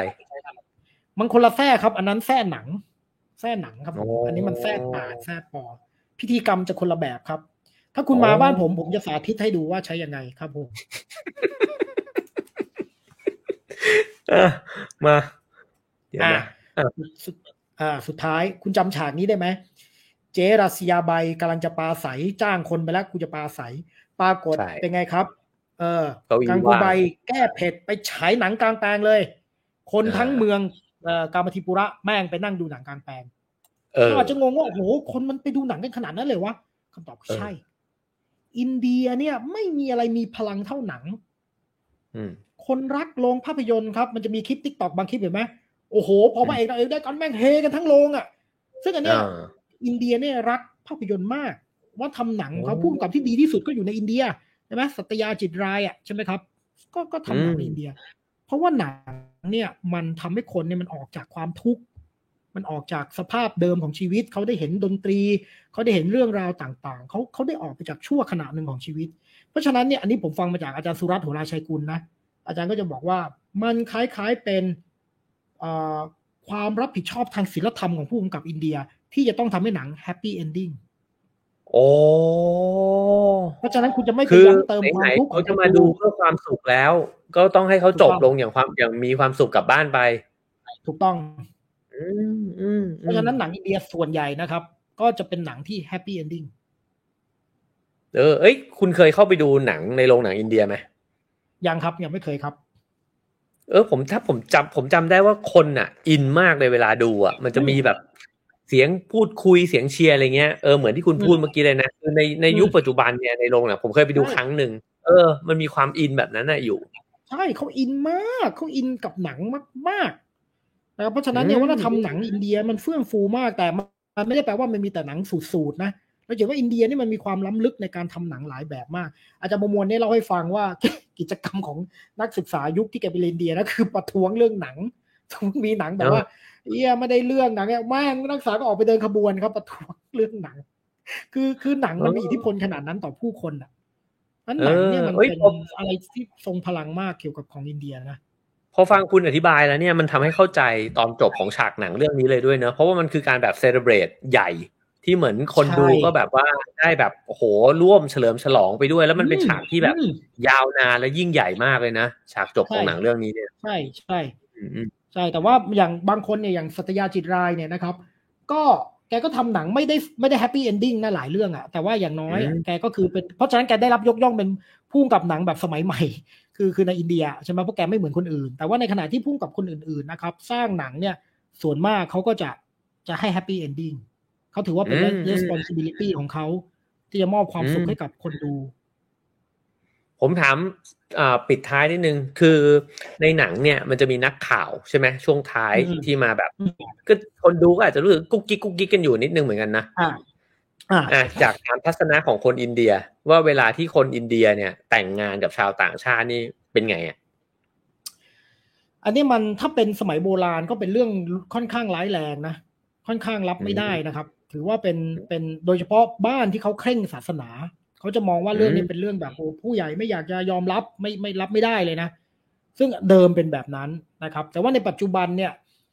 อิทธิพลของสื่อนั่นแหละ ที่ลูกครึ่งนักแสดงเนี่ยอย่างเอลียาพัทเนี่ยยังเป็นลูกครึ่งเลย เพราะฉะนั้นเนี่ยคนที่ออกไปอยู่ในโลกตะวันตกแล้วกลับมาหน้าตาสวยงามเป็นลูกครึ่งเนี่ยก็ได้รับการยอมรับมากขึ้น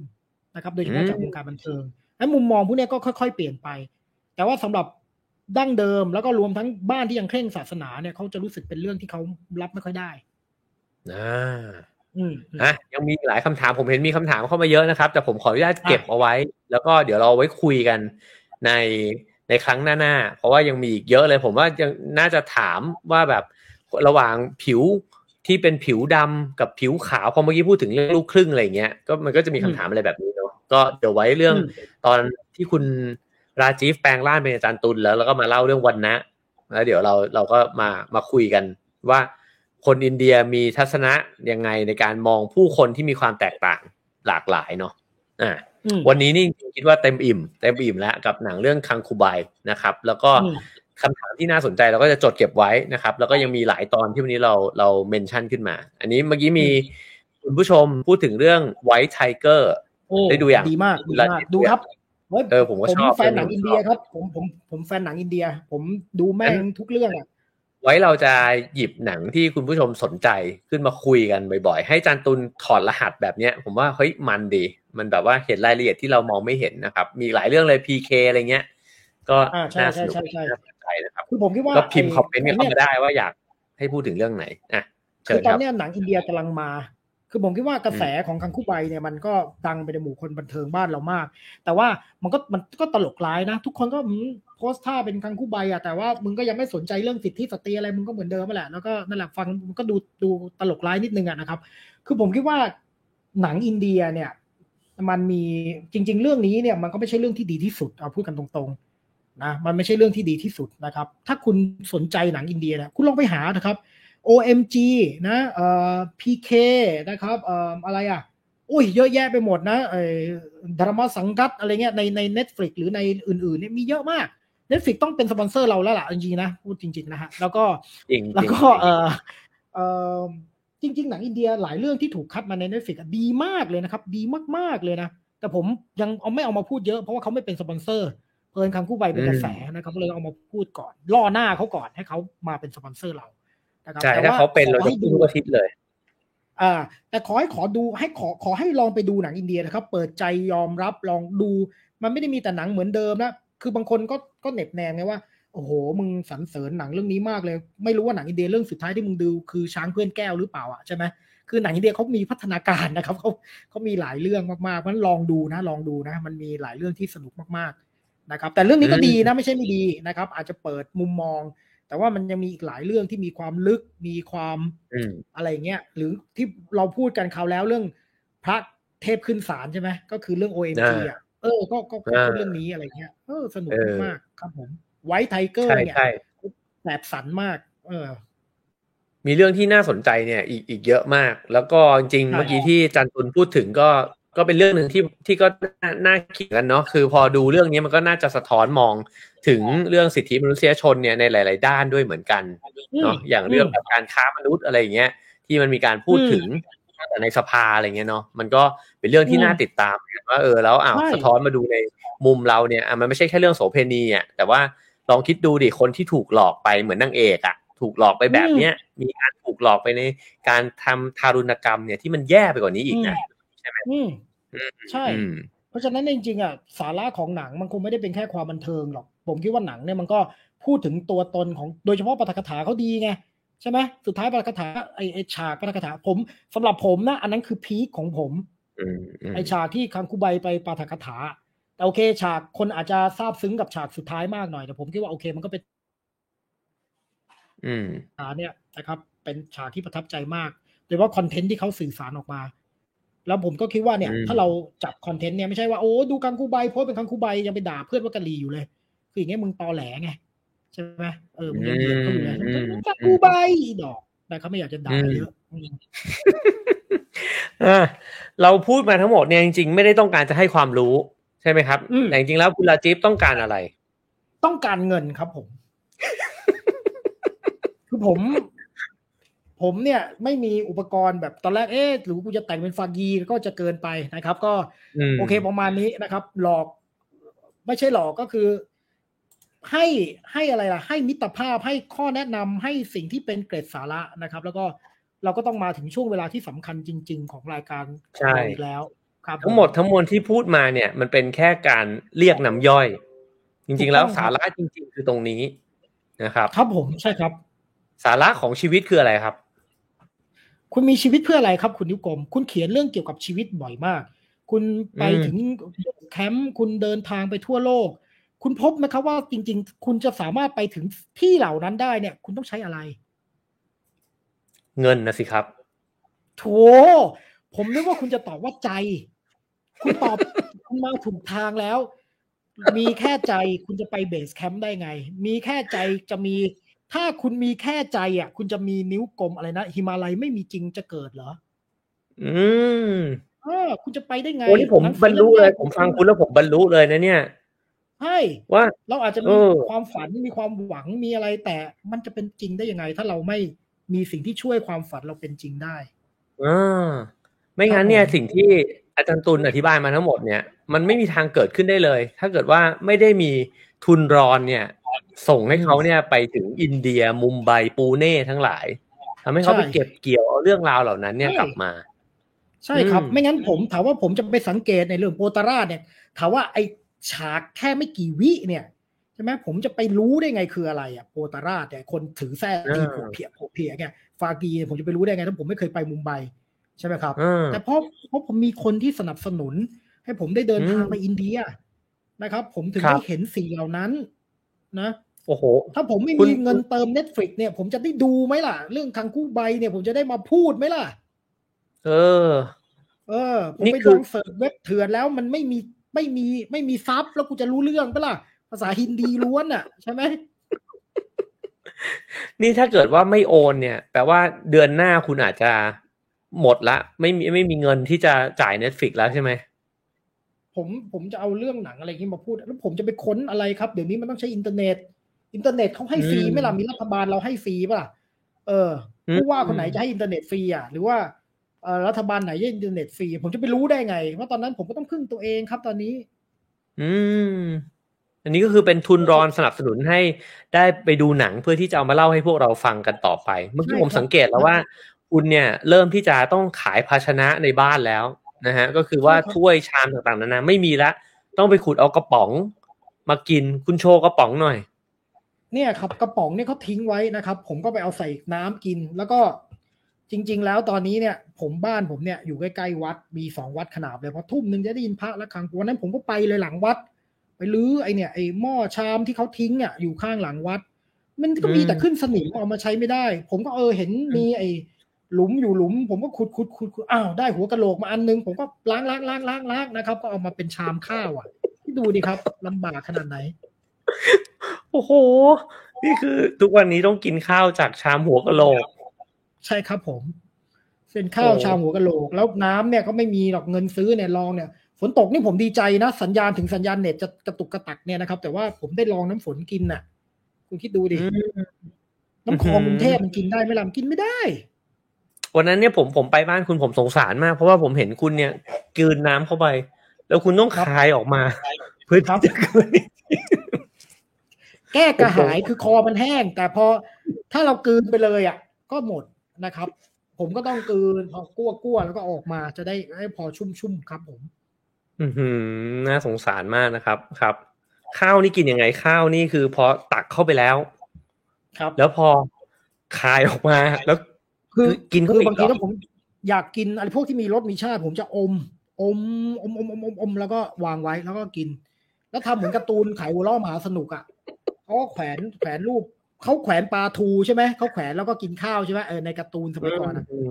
นั่นเขายังดีกว่าผมนะเออผมต้องเอารูปอะ ของจริงจะไม่มีปัญญาซื้อเลย เออเออโหนี่ผมเพิ่งเข้าใจอืมเพราะว่าวันนั้นวันนั้นที่ผมไปแล้วผมเห็นในลิ้นชักคุณเนี่ย ผมเปิดออกมา มันมีแบบรูปข้าวหมูแดง รูปข้าวหน้าเป็ด รูปอะไรเงี้ย คือคุณใช้ด้วยวิธีนี้ คุณเอามาแขวนแล้วก็จินตนาการว่าตัวเองได้ลิ้มรสชาติมัน ผมมาถามถามภรรยาผมนะ บางวันตื่นขึ้นมาปุ๊บ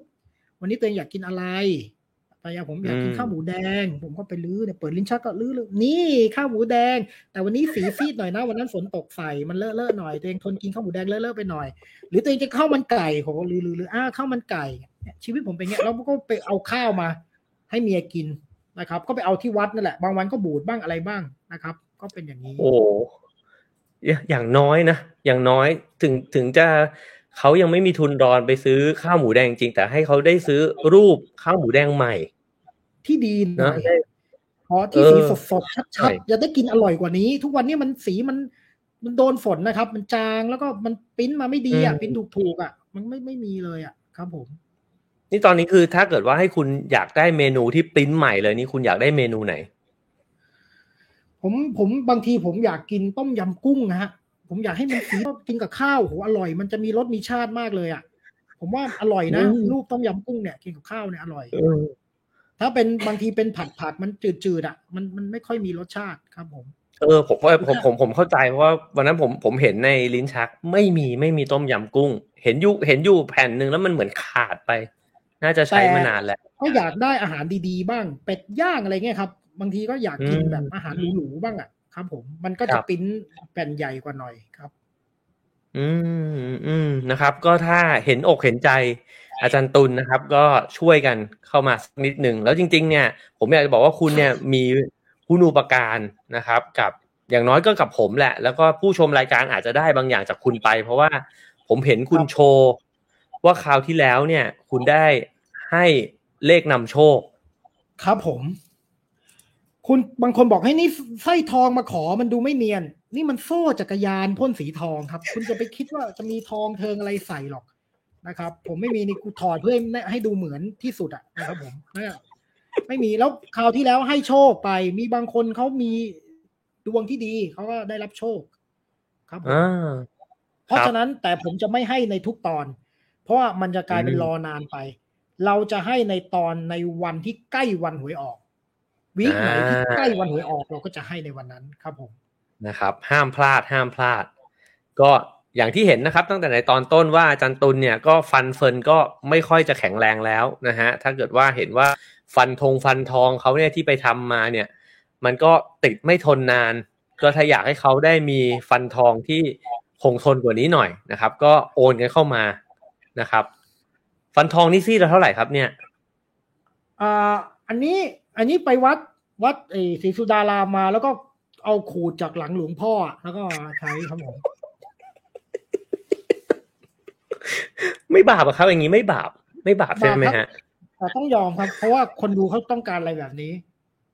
ครับผมโอเค วันนี้เราก็ เอ่อรบกวนนะฮะ ได้อ๋อได้ความรู้ได้ให้อาจารย์ตุลก็ให้เวลากับเราเนี่ย ยาวนานมากเลยนะครับ แล้วก็ได้ทั้งความรู้แล้วก็ความรันทด เช่นเคยนะครับ ก็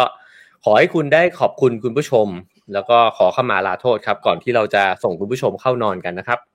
ครับผมขอถอดอันออหน่อยนะฮะก็คือนะครับ ผมเนี่ยอย่างที่บอกว่า